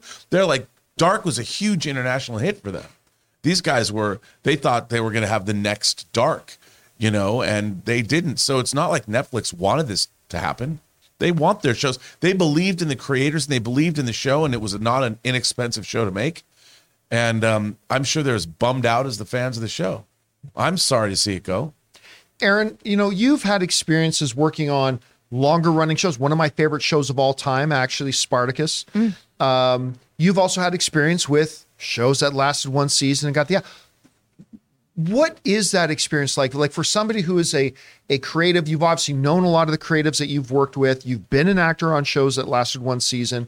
What's that like for the people involved there? You know, I, I think that the best way I ever heard put it was by Michael Imperioli, who was the lead. He was the number one on the show that you mentioned um, on Detroit 187. And we were very disappointed when the show was canceled after uh, 18 episodes. And and we were all trying to, we, we had fallen in love with living in Detroit and um, bringing a lot of attention to the city, positive attention at that time. And what he said, he sent everybody in the cast and crew a beautiful email and said, we had an opportunity to give 18 hours of programming to people to showcase this incredible city. And it really made it's it switched my brain a little bit when it comes to the idea of a show being canceled because the reality is Rob's right. A sh- network wants their shows to be successful. They don't ever want to cancel a show because then they have to pile all that money into finding a new show and developing a new show and hoping that that show works. No, they want to get a show like a Wednesday or like a Stranger Things, a show that immediately captivates an audience, and then they can just go, oh, whew, that's one show we don't have to worry about. That's what the network wants. They're not in the business of canceling shows. And the for a show to even be able to get where 1899 got, it defied the odds. It's really hard to get a script for a pilot even looked at to be made into a, you know, into a pilot. That already just to get someone to go, "Yeah, I'll put money into making that into a pilot" is near impossible. And then to get that pilot greenlit for an entire season and then to have that entire season make it to air, that almost never happens. We only hear about it because we see it in the final product. But the reality is that the grind to even get to where they are is defying all of the odds. So when you do see a show that even makes it to a season two, that is insane. So then to get further seasons, it's just, it's almost like winning the lottery. So I see what I think would be great for this show is for the History Channel to pick it up. You know, this is a prime show for an, an, a, a network that has a niche audience like the History Channel to pick it up because it, it's a Are they captivating even still a concept. thing? This is history. I mean, I, I I didn't even know History Channel was still around. Yeah, Like our- ancient alien shows. Yeah, I know. like that. I know that's where they were the place to Yeah. develop you know, the and I think that that's maybe what we're going to see a little bit more of is sci-fi really showing shows, you know, having shows that are specific for their audience, and the History Channel having shows for their audience, and CMT having shows for their audience. You know, Netflix might end up really just being an incubation ground, and when they fo- when they have their hit like their Stranger Things, they keep it. But when they go, hey, you know what? We started this show. It's got some great promise, but it doesn't have the appeal for a mass audience. You know, we're going to then sell it to, you know, another market or another network. Guys, question is for you. Another one bites the dust. Uh, Netflix has canceled 1899 again. We, we don't know if even if anybody was watching, to be honest. A lot of people did like it though. How are you guys feeling about that? Did you watch the show? Whatever your thoughts are, jump down to the comment section below and let us know your thoughts. All right, guys. With that down, let's move into our fourth and final main topic here today, shall we? Erin, what is our fourth main topic today? Ooh, here we go. This is going to be exciting. Aaron G says, Hey guys, before New Year's, you guys did one of my favorite videos running down who you think could be the new Superman. I was hoping you'd consider doing another one, but this time for Batman. We know we're going to get a new Dark Knight in James Gunn's new DCU, so I wanted to know who you could see wearing the cowl next. Thanks. All right, Aaron, thanks a lot for saying that in. Now, look, I often recoil from the idea of, you know, X actor and X role things, primarily because we don't read the script, right? You may think, oh, so and so would be perfect for this role. But if you actually read the script and you realize the way the character is going to be written in that movie, it's actually not a good fit for that actor. And right now, we don't know what is James Gunn's new Batman in the DCU going to be. We, we just don't know. And we don't know what kind of Batman that James Gunn wants to have. We don't know what the tone of that Batman is. Right now, we don't even know the age range for this Batman that they want. Now, there's Rob and I were talking about this before the show. There are two trains of thought. One train of thought is, well, since we know the Superman is going to be a younger-ish, like not a teenager, but you know, maybe in their mid to late 20s, maybe early 30s, early in their career, doing all that, uh, working at the Daily Planet, that maybe they might want to get a Batman that's of that same age range. But right now, Matt Reeves already has a younger Batman early in the stages of Batman's career doing that. So maybe James Gunn might want to go, you know, a little more seasoned, a little more older. They don't have to have Superman back. So th- there's certain there's different ways they could go with the age ranges, all that kind of stuff. So understanding and with the giant asterisks that without seeing the script, none of us can really say who would be a great fit for Batman because it all depends on what kind of Batman they want to make. But even with that said, who are the actors that we could see being the top contenders for being the DCU's brand new Batman moving forward? So, Rob and I have two lists. Here's the way I want to do it Rob's going to give his list. I'm going to give mine. Then, Erin, I want you to point out maybe two or three of our our picks that really stand out to you, and maybe one or two dark horses that maybe we don't mention. Okay. So here we go. The first thing I want to do is give a little asterisk on this one, saying one name that is not on my list and I don't think on Rob's, but will be on a lot of people's lists, and that'll be the name of Karl Urban. A lot of people for a long time thought Karl Urban would be a great Batman. And at one point, yeah, probably Karl Urban would have been a great Batman. The, the problem with Karl Urban right now, and I love Karl Urban, he's been on my panel at Comic Con. I love Karl, he's great. But he is 50. I, I don't know that. And listen, 50 is the hell, 50, I mean, 50 is not even the new 40, 50 is the new 30. But Is it? even at a very young 50, I don't know that you can start. It might be a little bit on the outside for starting a new franchise as Batman. So I'm so Karl Urban, as much as I love him, is not on my list. Okay, so let's look at a couple people who would be on my list. And the first person I'm going to mention here is one of my favorites from Supernatural, Jensen Ackles.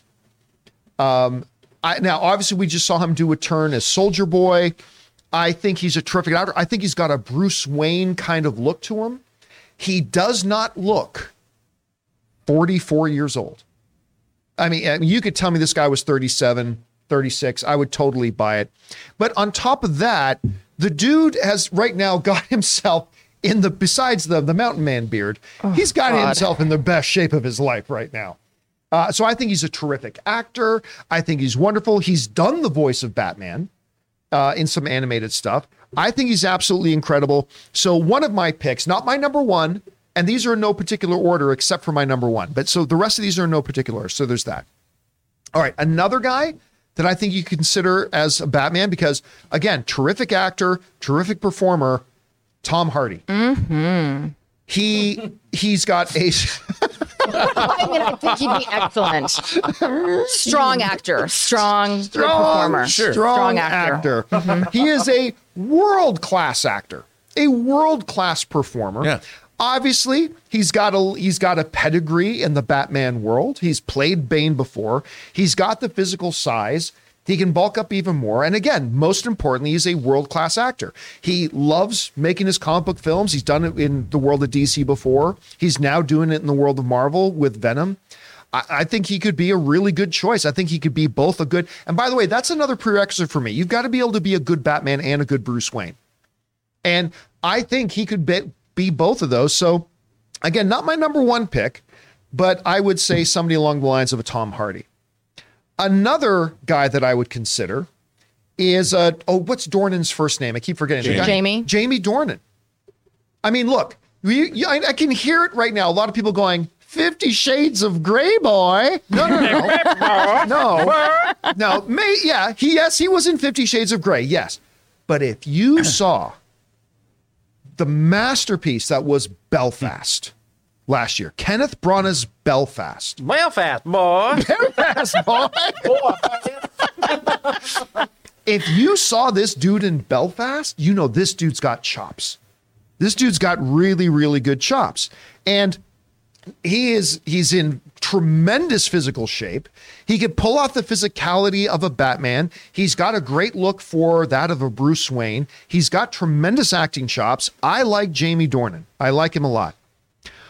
My next pick is going to be a little bit of a controversial one because on yesterday's open mic show that we did, somebody asked me about the idea of Alan uh, Ritchson, who's of course in Reacher, maybe playing Superman. And I said, I, I don't know yet. I said he's turning into a nice actor. I don't know if he yet has the chops to actually carry a movie on his very broad shoulders. But I know if he can, from an acting point of view, he can carry a movie as Kal-El, Clark Kent. Okay, but I submit that playing Batman might be a little bit different. Half the movie, you're going to be wearing a cowl and talking in a very monotone, deep, menacing thing. He can do that. Mm-hmm. James Gunn has shown when you get you can get an actor like a Dave Bautista. Remember, Dave Bautista is a much better actor now than when he was first classed, cast to play da- uh, Drax in Guardians of the Galaxy. You pair him up with the right director who knows how to really accentuate his strengths, hide his weaknesses a little bit.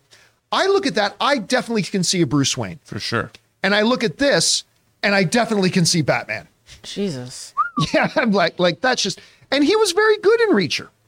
Yeah. He was very good in Reacher. Again, I'm not sure, and I just think playing Batman is a little bit easier. I'm not saying it's easy to play Batman. I'm saying I think it's a little bit of an easier role than playing a Superman. Bro, I want to look like that.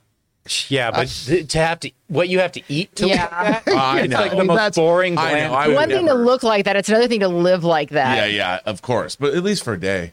I mean, so I mean, he, I, I, so for that reason, I can see him there.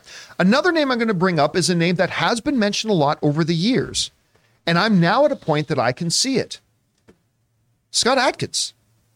Uh, Scott Adkins has been a for for people who are hardcore movie fans, in particular like their their action films. People know Scott, and he has been a favorite for a lot of fans for a long time, particularly in his action stuff. And I mean, the physicality of him as well. He is a legit martial artist. He does all of his own stuff in his movies. Oh, he kicks ass. He absolutely kicks ass. And I'll tell you, one of the things that I've said in years past, in years past, was I just don't know if Scott, I mean, he's definitely a great action guy. I don't know if Scott yet is at that point that he can carry the acting weight to be a lead. But I'll tell you what, I recently had Scott here on the show with Yeah. us, and I watched one of his newest movies, Accident Man Hitman's Holiday. And he was to me uh, he is now rounded up to be like a Jason Statham type. He he's developed his acting chops, and you know what? At this point, I feel comfortable enough as a fan saying that yeah, I could absolutely seeing him playing a Batman because again, you go back to that uh, that other picture I had of him there with his you know, he's got the Bruce Wayne looks, he's got the great movie star looks, and he would be like you want to do a Tom Cruise verisimilitude with the the acting and the action Yeah. he will do all of his own action and it'll look spectacular. So he again, not my number one, but another option in there that I'd, I'd like to uh, recommend nonetheless. All right. Oh no, get rid of that. All right, next one. Oh yes, yes, yeah, and oh me, me for Batman. I see Clearly, it. I see it. forty pounds ago, me as Batman. All right, the next one up before I get to my number one, world class actor Oscar Isaac. Now, Oscar himself, again, I, I think is in a nice age range. He's a little, little high, maybe at 43. But again, he's in great physical shape. He is again a world-class actor and performer. I can see him as as a Bruce Wayne. Look, he looks like he could pass as a as a tycoon billionaire. You know, Oh, yeah. when you clean him up, all that kind of stuff. I, I think again, my number one priority is a world class performer, and he is a world class performer. He could definitely bring that character to another level. So Oscar Isaac is another one of these guys. Again, none of these are in any particular order, except for my next one. My next one is my number one pick. In the 2023 Batman draft, the John Campea movie fans select Jake Gyllenhaal. Jake Gyllenhaal to me would be a fantastic Batman. Um, he is, uh, everybody knows he is a world class actor. He is absolutely phenomenal. And even when he's in a piss shit movie like Ambulance, I was going to say. even glad when you he's said in it. a garbage movie like Ambulance, he brings it every time. And listen, this dude can can bring the physicality. Oh, yeah. Dude, I could look at this guy and say, "Yep, yep, yeah, that's that's Bruce Wayne. That's Batman." It's it's he's phenomenal. He's a world-class actor. And I see some moronic dolts in the live chat going, "Oh no, he's terrible." Well, okay, go ahead and start thinking the. Oh, wait till they hear my list. Go back and watch the tele- go back and watch the Teletubbies all you want, but Jake Gyllenhaal, an Academy level actor, great physicality, great performer. Uh, now again, if I read the script that James Gunn is going to use for the new Batman, I may look at the script and go, "Oh, well, that's that's not that's definitely not Jake Gyllenhaal." Like this is all just in a, in a world where all things are equal and we don't have a script in our hands and we don't know who's the right fit or not. I think Jake Gyllenhaal would be absolutely fantastic. So there are a bunch of my uh, of my picks there, Rob. Uh, we go over to you now. Okay, now So yeah, who, who are some of the guys that you could see doing stuff? I like have to start by saying I was approaching this as more of a Batman year one, even younger than Twilight Boy, uh, I, younger than Pattinson. I was thinking, you know, early 20s. Yeah, because that's that's one of the mid- options they could go with. Yeah, right? the that's younger what- version. So people are gonna and, and here's I'm gonna give you I'll- I'll give you my descending order. I'll give you my my number my number five choice. Watch the watch you guys go nuts on this one. Nick Jonas. I know, but think about it. You, I don't know if you have pictures, Well, you know. yeah, I do. but okay. So Nick Jonas, look at the guy. I don't know if he can act, but I love that guy's face. Can you bring And that? I- yeah. No, I I've, mean- I've got. Look at my screen there, Oh. Jonathan. Okay, I think. Nick Jonas can be a bad. Yeah, see what I'm talking about there? That's what I mean. I look at this guy and I think he, especially look at him on the left. I could see him as Bruce Wayne. I could see him as Batman. I don't know what kind of a performer he is, but somebody I don't. I'll, I'll tell you what. He had a show that he did with uh, Frank Grillo that was on for a number of seasons called Kingdom. right. about an MMA family, and that's where I became a believer in him as an actor. Uh, he was actually really, really quite good in that. Not Yep. not one of my Batman picks, but he was really quite good in Kingdom. Wait, Yeah. is he Sophia's husband or is he? No, he's pre, pre, Priyanka's Priyanka's husband? Yeah, he's Priyanka's Okay. husband. Yeah. Number four, uh, uh, is it Nick, Nick Centineo? Nick Noah. Jonas. It's pronounced Jonas. no, no, no, no. I mean, pardon me, Noah. Well, I- Noah pardon me. Centineo. I meant to say Noah Centineo. Also known as Atom Smasher. Uh, Atom Smasher and Black Adam. I have been loving him in The Recruit. So his new show, The Recruit, I like uh, his. He has a, a, a great, I think, a star quality to him, and I'm sure his star is on the rise. But I've been watching him in the show. I really like him because he plays a CIA lawyer and gets involved in shenanigans. I've really enjoyed th- that show and uh, enjoyed him on the show. So Did you get I these think photos can- from my phone? That's right. Rob was like, I thought I said bad things.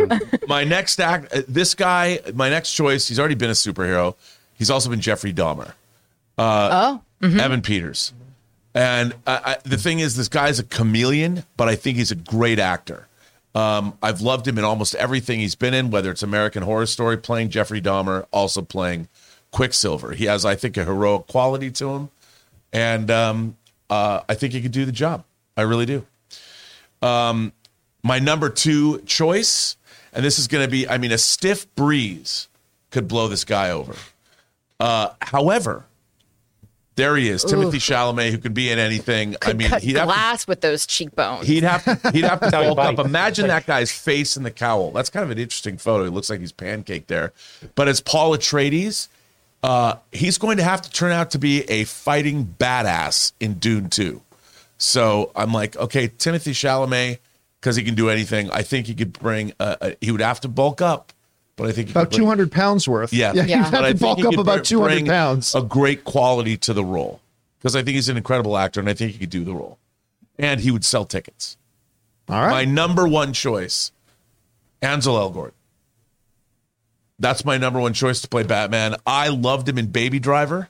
I thought he. Oh, he kicks was great. He was He's- great in Baby Driver he's and great. West Side Story. And West Side Story. He's tall. You got to bulk him up a little bit. But uh, I think he's a good actor. I think he's got great screen presence. I don't think he was so great in West Side Story, but I I I, I was thinking Baby Driver, and he's tall. I mean, I, I think Batman should be imposing in terms of that's why uh, that, that's why he's my number one pick because I'm remember I'm thinking young Batman on the on the verge of he's coming back to Gotham City, kind of like the beginning of Batman Begins, Christian Bale coming back after traveling the world. But that's that's uh, I think he could have been a Han Solo too. So, Erin, as our uh, third party sitting over yonder, uh, what what were some of the guys that either Rob or I brought up that stand out to you? Okay, well, first I'm gonna because I did have an audible moan. I apologize for that regarding Tom Hardy. Um, he is number one on a lot of my lists, but I won't go into those. A lot of my list. I, I as much as I love him and can and think he can do no wrong, I'm going to give a hard pass. Um, only because I just don't see him as Batman. All right. Um, I, I, he he's always going to be he's always going to be Bane for me.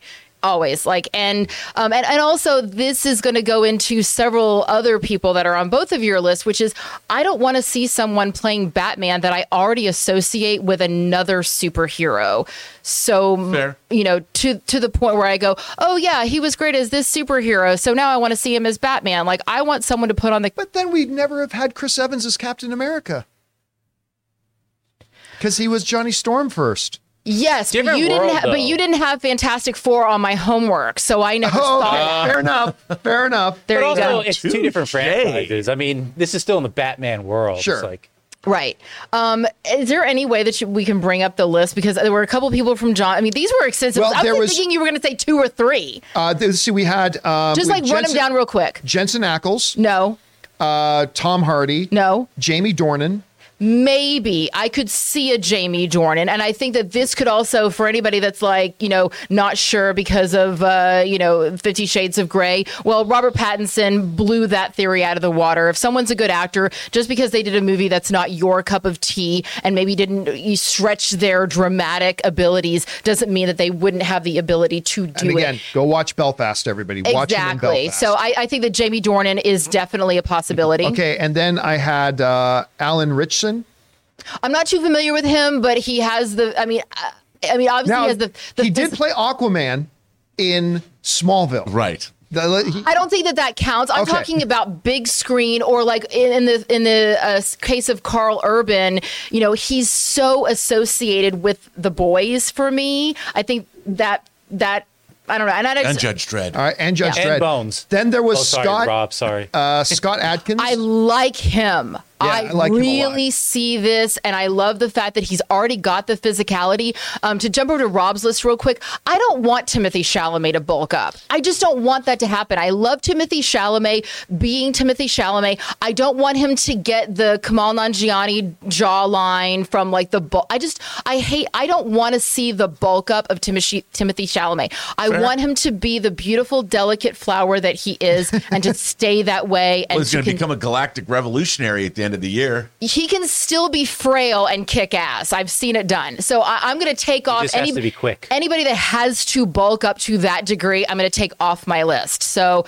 uh, no strong breezes need to blow over my Batman. that um, only leaves one guy on your list, then, Rob. So Scott Adkins, um, I definitely see him. But interestingly enough, talking about how Karl Urban might be too old at 50, Scott Adkins is going to be 47 this year. But he doesn't It's look true. it. And Yeah, in Hollywood, 46. it doesn't matter how old you are; it matters how old you look. So um, I, I think Scott Adkins is definitely a good contender for this.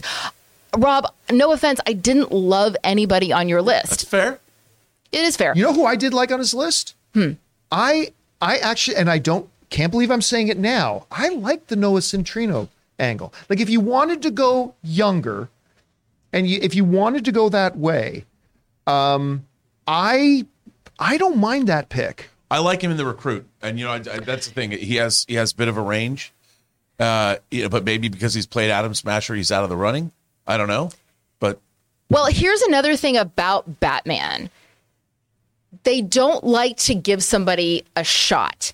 And while he may be very accomplished and very talented and certainly be making a name for himself, he's not a household name. And let's face it, Batman has never been somebody who's on the like who's up and Yeah, coming. it's- it's been always been Keaton, somebody who is Clooney, it's- already yeah, a name actor that is recognizable that everybody knows who this person is.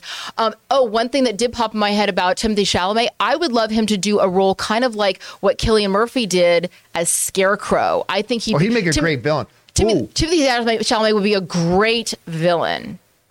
Ooh, he'd be a great calendar. But speaking of Cillian Murphy, even though he did Hugo play Strange. Scarecrow, I'm going to go against my own. I'm going to I'm going to contradict myself, which I do often, and say I would love to see Cillian Murphy as Batman. If you saw him as Tommy Shelby in um, Peaky Blinders. in Pe- Peaky Blinders, he's amazing in that. But I will say this: this but is he's, my he's the same age as Scott Adkins. Like he's he's turning 47 this year.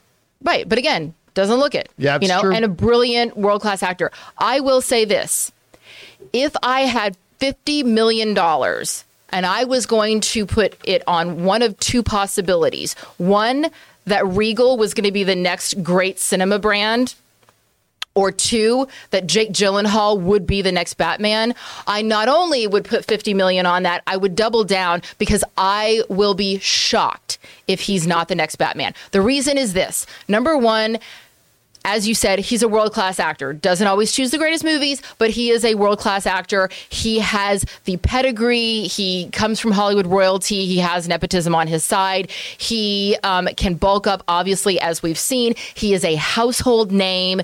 Um, he even made into a Taylor Swift song. Uh, you know, that's the only thing is all the Swifties are going to be real pissed off and won't go to the theater.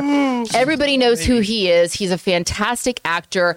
Um, his name has been on Batman lists forever. Yeah, yeah, he's been in the mix before. He's a studio darling. The studios love him, and it's kind of a no brainer. So I feel like he's kind of the one to beat on. There's a million people who could be Batman, but as far as being the one to beat, it's Jake Gyllenhaal. It is. That, that is pretty much top tier. He's the Name guy. recognition. He's the guy. He's got yeah. He brings he ticks a lot of the boxes. And for and, people by the way, saying, and on for my people list, saying there's no way he'd do it, I go, I'm sorry.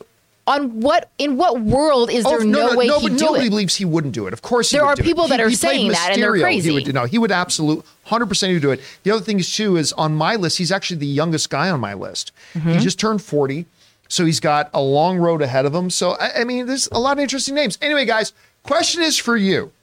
What do you think about all this? Who do you think you could see being, again, all of this is meaningless when we don't actually have a script in front of us to know who could be the new Batman. Like, like if if we saw the script and we saw what type of Batman they're going for, we might disqualify all of the picks that we had. But with that being said, who could you see being that? Let's get rid of my screen there, Jonathan. Mm-hmm. Who could you see playing a role like that. Whatever you think about it, do you really like some of the picks that we had? If so, which ones? Do you really not like some of the picks we had? If so, which ones? Whatever you guys think, jump down to the comment section below and let us know your thoughts.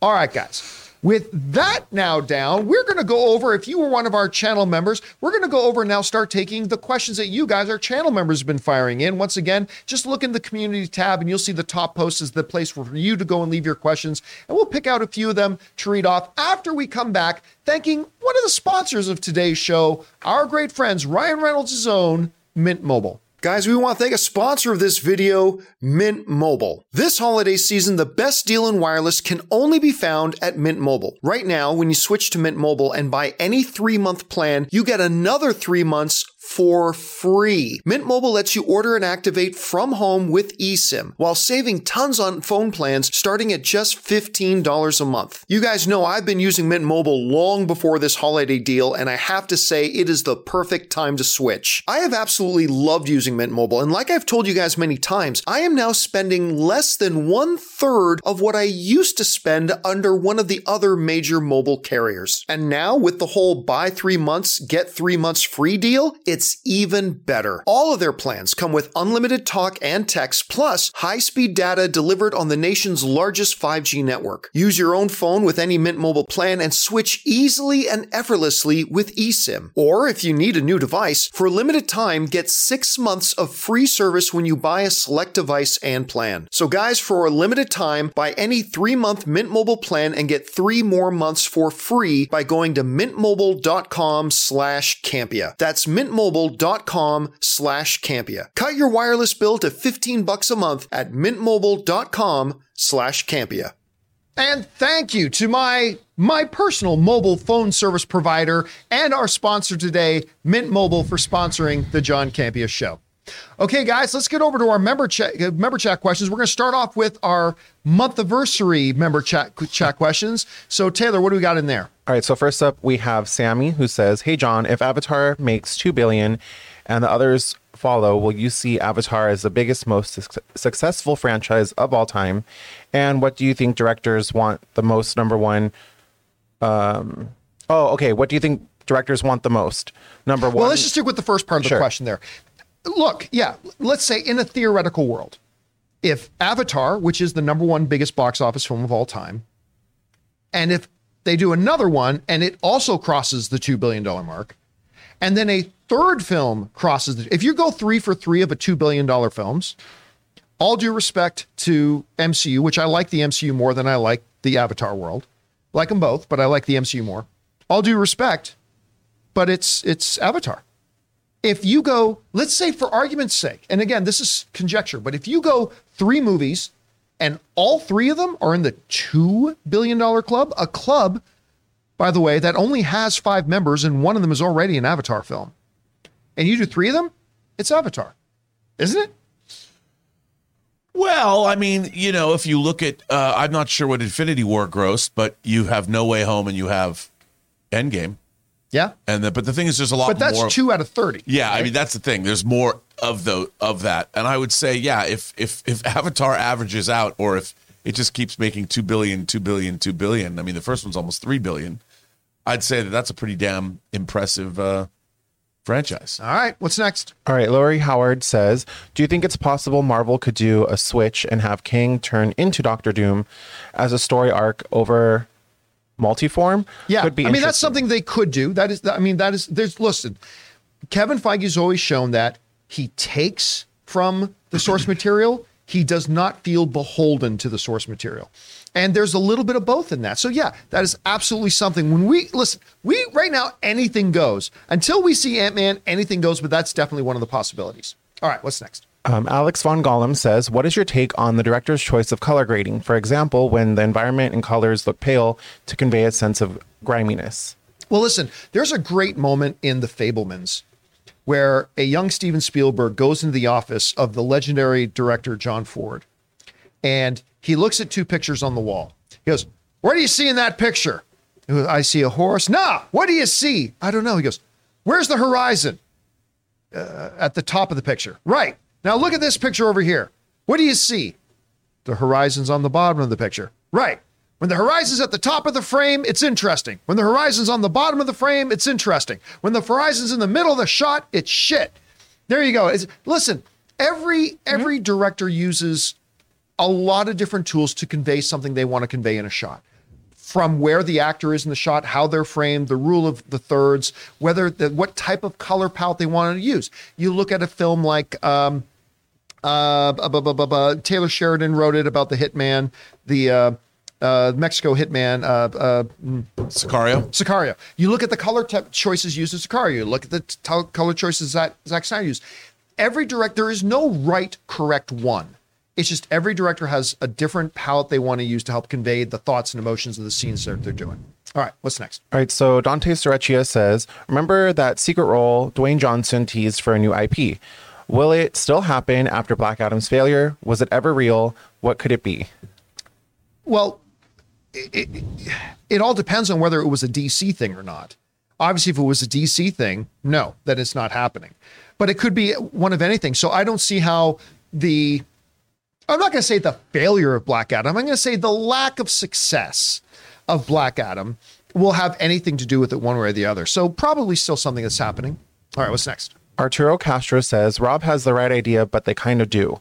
I remember they had the road to Civil War for Team Cap and Iron Man.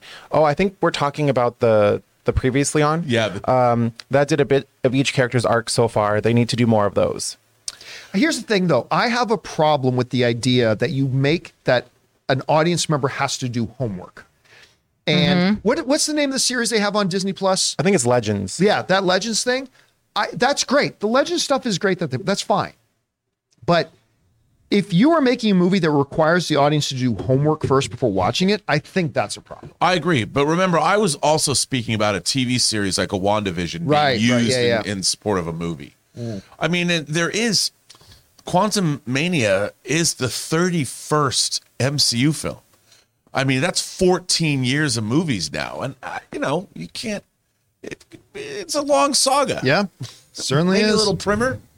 All right, what's next? All right, Casey Mack says, even though nobody watches it, Marvel kind of already has those Marvel trailers for movies and shows about to come out, and it's called Marvel Legends. So there we go. Yeah, but again, it's just anything that rec- those should be nice little accents, not prerequisite reading before you go in and see a movie. Though that becomes a problem. All right, what's next? All right, Sidious Swift says, You're right about Hot Toys. Bought Classic Spidey uh, at LA Comic Con. Then I bought Endgame Cap. Now Batgirl and Wonder Woman are en route, uh, while Scarlet Witch and the Batman are pre ordered. I'm stopping there. I must. No, yeah, you well, won't. yeah. Good luck. I hope you can. I mean, it took a. Because that's the thing about hot toys, man. Like like my Henry here. I don't know if we got a wider shot we can see. Like my Henry or uh, this one here. My uh, there we go. My Infinity War Captain America, which I think is my favorite one now. Actually, It- It's a Um, great figure. it's a great figure. It's hard to stop buying them once you start buying them. It's really really hard. Oh. They're like tattoos. Don't. That's don't- why I don't start. don't buy the if, if you like Iron Man, do not buy the uh, diecast Iron Man because you won't be able to stop. And there, it, it is the most expensive hot toy in terms of pound for pound. Right. You won't stop. It's difficult, but hey, enjoy the ones you have. I hope you're able to have some discipline. All right, what's next? All right, Raymond Reddington says, "What is everyone's thoughts on Hunters on Amazon Prime? Final season starting next week. Don't Can't watch wait." it. I watched the first season. That's the Al Pacino Yep. hunting. No, I liked it a lot. It's it's, but I again, it's it's it's funny. I I have no uh, desire to watch the second season. I like the first season a lot.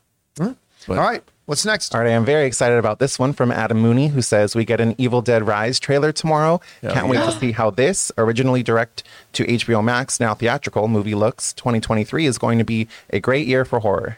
Now, here's the interesting thing. There are two big examples of movies that the new ownership of HBO, uh, being David Zaslav, saying there are two movies that were destined for HBO Max that they've said this is too good. We need to make this a theatrical film. One was Blue Beetle, Yep. And one is uh, Evil Dead Rising. I'm hoping Evil Dead Rising is as good as we're thinking it is because that will speak very well for Blue Beetle. But uh, I know you're excited about this Evil Dead movie too. Dude, I've been a fan. I think it was 81 when the first Evil Dead came It out. I worked on Army of Darkness. I'm a huge fan of this franchise. I want this. And uh, Fede Alvarez's remake was pretty good. Yeah. So I, I, I mean, I, I really want to see this. I think it's gonna be dope. I just saw Evil Evil Dead for the first time Which one, recently. though? But have you seen the Army first of one, no, the yet? first one, the 1981 one, and Oh. then and then we and then we saw because Tom and I are doing a whole like uh, horror catch up. And um, and we saw Army of Darkness, and I took a picture of your name on the screen in the credits. I was so proud, so proud of my buddy. I was a PA, art uh, makeup effects PA. I think. All right, what's next? All right, last one comes from Reels and Heels. Wasn't Jake Gyllenhaal attached to a Superman project years ago? Might have been. I mean, I, I wouldn't. I wouldn't have doubted that. It feels like there's a lot of people who have been attached to various Superman projects at different times. I mean, he was in the running before Twilight Boy was picked. He was in the Yeah, running for this. I mean, that it was actually one of the strong considerations was Jake Gyllenhaal. Obviously, the one with a with a younger, a different kind of version of it. Yeah. But I, I still think he would make a great one now. All right, now with those ones down, let's move over to the live ones that our uh, channel members have sent in. What do we got up here first? Uh, this comes to us from Thomas Breakfast, Lunch, and Dinner. Oh, sorry. Thomas, breakfast, dinner, and then lunch. Hi, team, and Happy New Year. One of my most anticipated movies coming this year seems to be completely under the radar. Ridley Scott's Napoleon, Yeah. starring Joaquin Phoenix, set to be released on Apple TV Plus. The last time Joaquin was directed by Ridley Scott and played an emperor, these two gave us a masterpiece. Gladiator. Yep, murdering his own father in that one. I mean, yeah, look, uh, honestly, the only reason that this movie did not end up on my most anticipated list is because Martian aside, Ridley Scott's track record the last 10 years Yeah. has been shaky. Um, but again, he's working with a fantastic direct with a fantastic actor. The source material seems great. So there's a lot to look forward to, but that's why I didn't make it onto my most anticipated list. You looking forward to this one? I am because I love looking at Ridley Scott movies, but like you, I, I, I mean, look, I'm a huge fan of The Counselor, and no one likes that movie, but I love it. Um, that and The Martian. I mean, The Martian is a great, It's it's masterful. it's I a love great that movie. film. Yeah. and um, I I love it. But yeah, dude, and I want to see a Napoleon movie because as a Kubrick fan, his big unreleased, uh, unrealized dream was making a Napoleon film, which he didn't get to make. So I I I, I think it could be great. I want to see it. All right. What's next?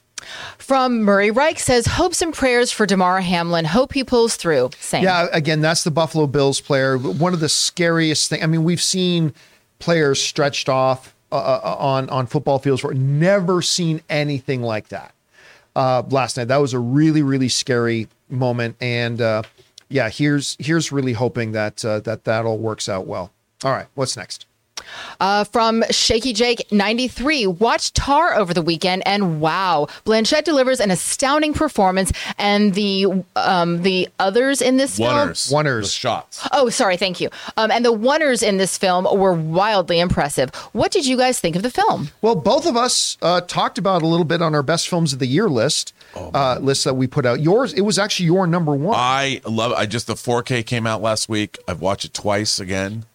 That perform it's a stunner of a performance. oh yeah, she's winning the Oscar this year. Oh yeah, but well, there's no there's no one even comes close. I mean, I, I, I like Michelle Yeoh is going to get a lot of attention. Yeah. I think for everything, well deserved. But yeah, this is going to be Cate Blanchett's thing. I'll, I'll be surprised. I mean, it's not a lock, but I'll, I'll be surprised if she does. it's she's fab- so fabulous film. All right, what's next? From Blake62, have any of you listened to the Game of Thrones audiobooks? They're narrated by the late Roy Dotri- uh, how do you, Daughtris? Dotrice, yeah. Dotrice, and honestly, it's worth it just for his performance. He has a voice for every character. It's pretty remarkable. Happy New Year. Voice actors who do animation need a lot of skill. Voice actor, voice actors who do audiobooks, just another level, especially when they do them right, because they they suddenly have to do the voice of like twenty different characters. Try to give them each a unique thing of their gender and of another gender. Oh, yeah. and it, it's crazy. So uh, long long answer short, I have not read read nor listened to any of the Game of Thrones audiobooks. I probably never will. But I mean, voice actors doing this stuff are crazy good. And shout out to Roy. If you want a deep cut, look him up as Commissioner Simmons. I'll just leave it at that. All right. What's next? Alexander Ken says, I am extremely excited for Star Wars The Bad Batch Season 2. Are you interested and or excited for the return of Commander Cody and seeing where his story ends or goes? Thanks for doing this and happy to be a member. Uh, I thought Bad Batch was a batch of shit. Uh, to be honest with you, um, they had sent me this wonderful, big uh, swag box. It was go- the box itself was gorgeous, and it was filled with all this great uh, Bad Batch, you know, stuff in it, including even Bad Batch socks. I mean, they had a lot of very, very cool stuff in it. And I, I did not like the Bad Batch when they were in Clone Wars, the final season. I didn't like them. But I watched the first episode, the first two episodes of Bad Batch season one. I'm like, you know what? This isn't bad. But then I watch episodes three and four and I five, and I'm like, no, this sucks. It's really bad. Yeah. So you're talking to the wrong guy. I mean, listen, it, there are people who like Bad Batch, and that's awesome. It will definitely work for a bunch of people. It unfortunately didn't work for me. I think it sucks. I have no plans on ever watching it again. What about you? Eh, you know, I, I like you. I was not impressed with the first season, but I like the design of the characters. They make great hot toys. I might tune in. All right. All right. What's next? Uh, CJ Reber says, I know Adam Sandler's movies are hit and miss for people, but one of my personal favorites that I think is underrated is Click, specifically when rewatching it at an older age. Here's the problem with Click. And I, I remember the, the problem is it's two different movies. Like the, the first half of the movie, I thought was great. And then if you've seen the film, there's a pivotal kind of thing that happens, and the movie kind of changes gears.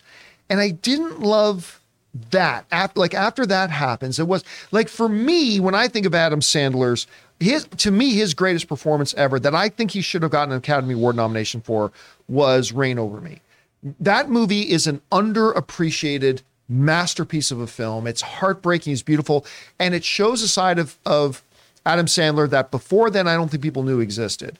So Click was a bit of a mixed bag for me. What did you think of it? I, I think so too. I mean, I like the premise, but I, I, I, I it, for me, Adam Sandler's really mostly miss. I mean, I love him in Happy Gilmore, you know, but but but click like that's I, I'd have to go see that again. But I've kind of felt the same way that you did hmm. about the movie.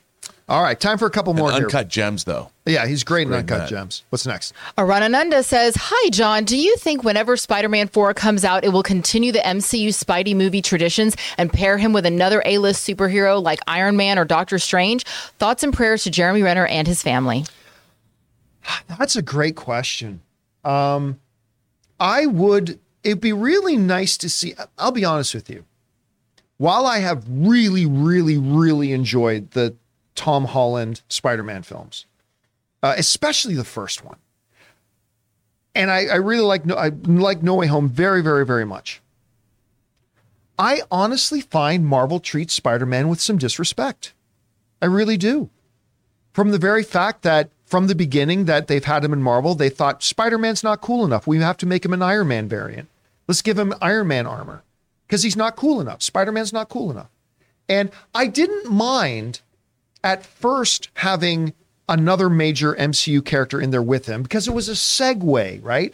So to have kind of a um, another character to act as that segue with the character, I, I thought that was perfectly fine. I was worried at first that Spider-Man: Homecoming was really going to be Iron Man four with guest star Spider-Man, but it didn't. You, you know, Iron, Iron Man's presence in the movie was minimal, and I thought it was a good segue.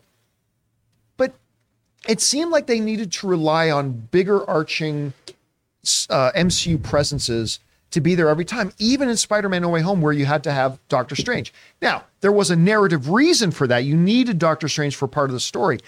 It would be neat to see Marvel show some respect to the Spider Man character and say, he doesn't need to be an Iron Man Jr., and he doesn't have to have a bigger adult Marvel character there holding his hand to make people be interested in him. Marvel needs to understand that Spider Man is awesome, and he's awesome as Spider Man and he can carry his own movie and he doesn't need to be a miniature version of Iron Man and he can be great. So I, I don't know, Rob, what do you think?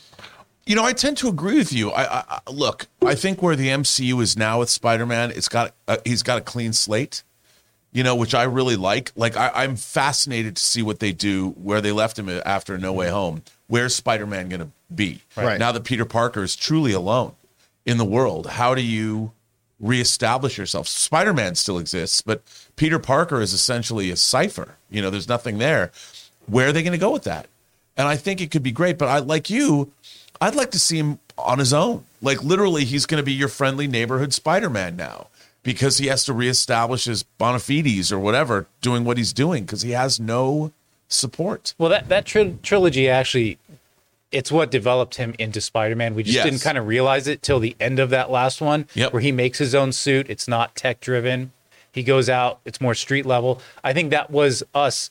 th- Everything was a prequel, and then where that ends, Totally that's agree. Spider-Man now. That we If know. if they follow through on Yeah. that, Yeah, I it agree. can be very exciting. Yep. Very but will they? Will they? Because You need a great three script. movies in, they haven't shown it yet. But if, if they pick up right where they left off, Jonathan, because that's a great point, eh, that could be some exciting stuff to see. All right, we got time for one more. What's next? Aaron Epstein says, Hey, John, is Avatar 3 coming out too close to Avatar 2? Seems like there would be fatigue unless he creates even better visuals, which seems hard given the time. I disagree with that a thousand percent. And, and here's why. I watched how many episodes of Andor was there? Eight, 12. 9, 10, Twelve. 11, 12? 12. I watched 12 installments of Andor back to back to back to back, you know, two and a half months straight because they launched with a couple episodes for for months straight. I haven't seen Avatar in a couple of weeks now. And you're going to make me wait another year Two until years. until or two Christmas years of 2024. until I see another installment. Guys, we watch you know episodes back to back every single week. We're going back to watch a new chapter of certain stories when we're watching television. I don't believe in this idea that oh, it's just a year later that we watched. An- no, I do not think fatigue will be a thing. Um, I again, I thought this Avatar, and I don't know how you feel about this, Rob. I thought this Avatar was superior to the first Avatar in every way. I thought the story was deeper. I thought they gave more attention to character development. Uh, the the action, the adventure of it was definitely different. They grew and expanded the world. The visuals took another step up. I mean, again, Avatar: The Way of Water is not my number one film of the year, but I thought it was superior in every way. And I, I'll be honest with you, I cannot wait to watch number three. I'm very excited. I wish I could watch it next month. Me too. I mean, I look, I I was always been a big fan. I liked the first Avatar a great deal, and I just rewatched it. I I think Avatar's story. There's there's things in Avatar 2, open ended things about the story. Like for instance, there's no mention of unobtainium at all. Suddenly Yeah, they which don't was need it. the main Yeah. thing, and all of a sudden it's not there. That was my one real nitpick about this And film. now, if they figured out the way to get immortality is to do a little bit more whaling on Pandora, that was kind of came out of left field too. Interesting, but how did they figure that out? So there's uh, the first Avatar's story is really tight, but Avatar two brought the awe and the wonder, and I, I I was astonished by that movie. I've seen it now three times, and there's a lot in it. I was just jaw hitting the floor, and I thoroughly enjoyed watching it. Bring on the third one. Why not? Well, and the way it ends too, because it, it leaves it like open to more. Yeah. Yeah, no, it, it absolutely it sets it up. Okay, and, and you know what? They did it great. They never that movie never because some movies that are part of a franchise, it feels like they end mid sentence. Avatar two ended the movie. It was a satisfying ending of the movie, and then you know what it did? It acted like Supernatural did as a TV series. A season of Supernatural would end, and it would end off satisfyingly the story of the season, and then hinted and opened the door for here's the story coming to come. That's what this one did. It brought the story to an end and said, now here's where we're going next. And it was a really, really well done way that way. All right. And guys, that's all the time we have for today on this installment of the John Campea Show. Thank you so much for being here and making this show a part of your day. Big special thank you to all you guys who sent in the message. Number one, for being channel members of our show and being supportive, and also for giving us fun things to talk about. I want to thank the people in the room with me. Sitting over here, Mr. Robert Meyer Burnett. Of course, back there, Ray Ora. Mm-hmm. Taylor has been doing all the fact checking stuff with us for us. Jonathan Voico running the show. Erin Cummings, and of course, little Joey Bishop being there. And of course, most importantly, you guys have been here and been a part of today's show. Reminder, guys, a little bit later today at 3 o'clock Los Angeles time, Rob and I will be back for our open mic. So make sure you guys come back and join us for that. That will do it for us for now, guys. Thanks a lot for being here. My name's John Campea. and until next time, my friends, bye bye.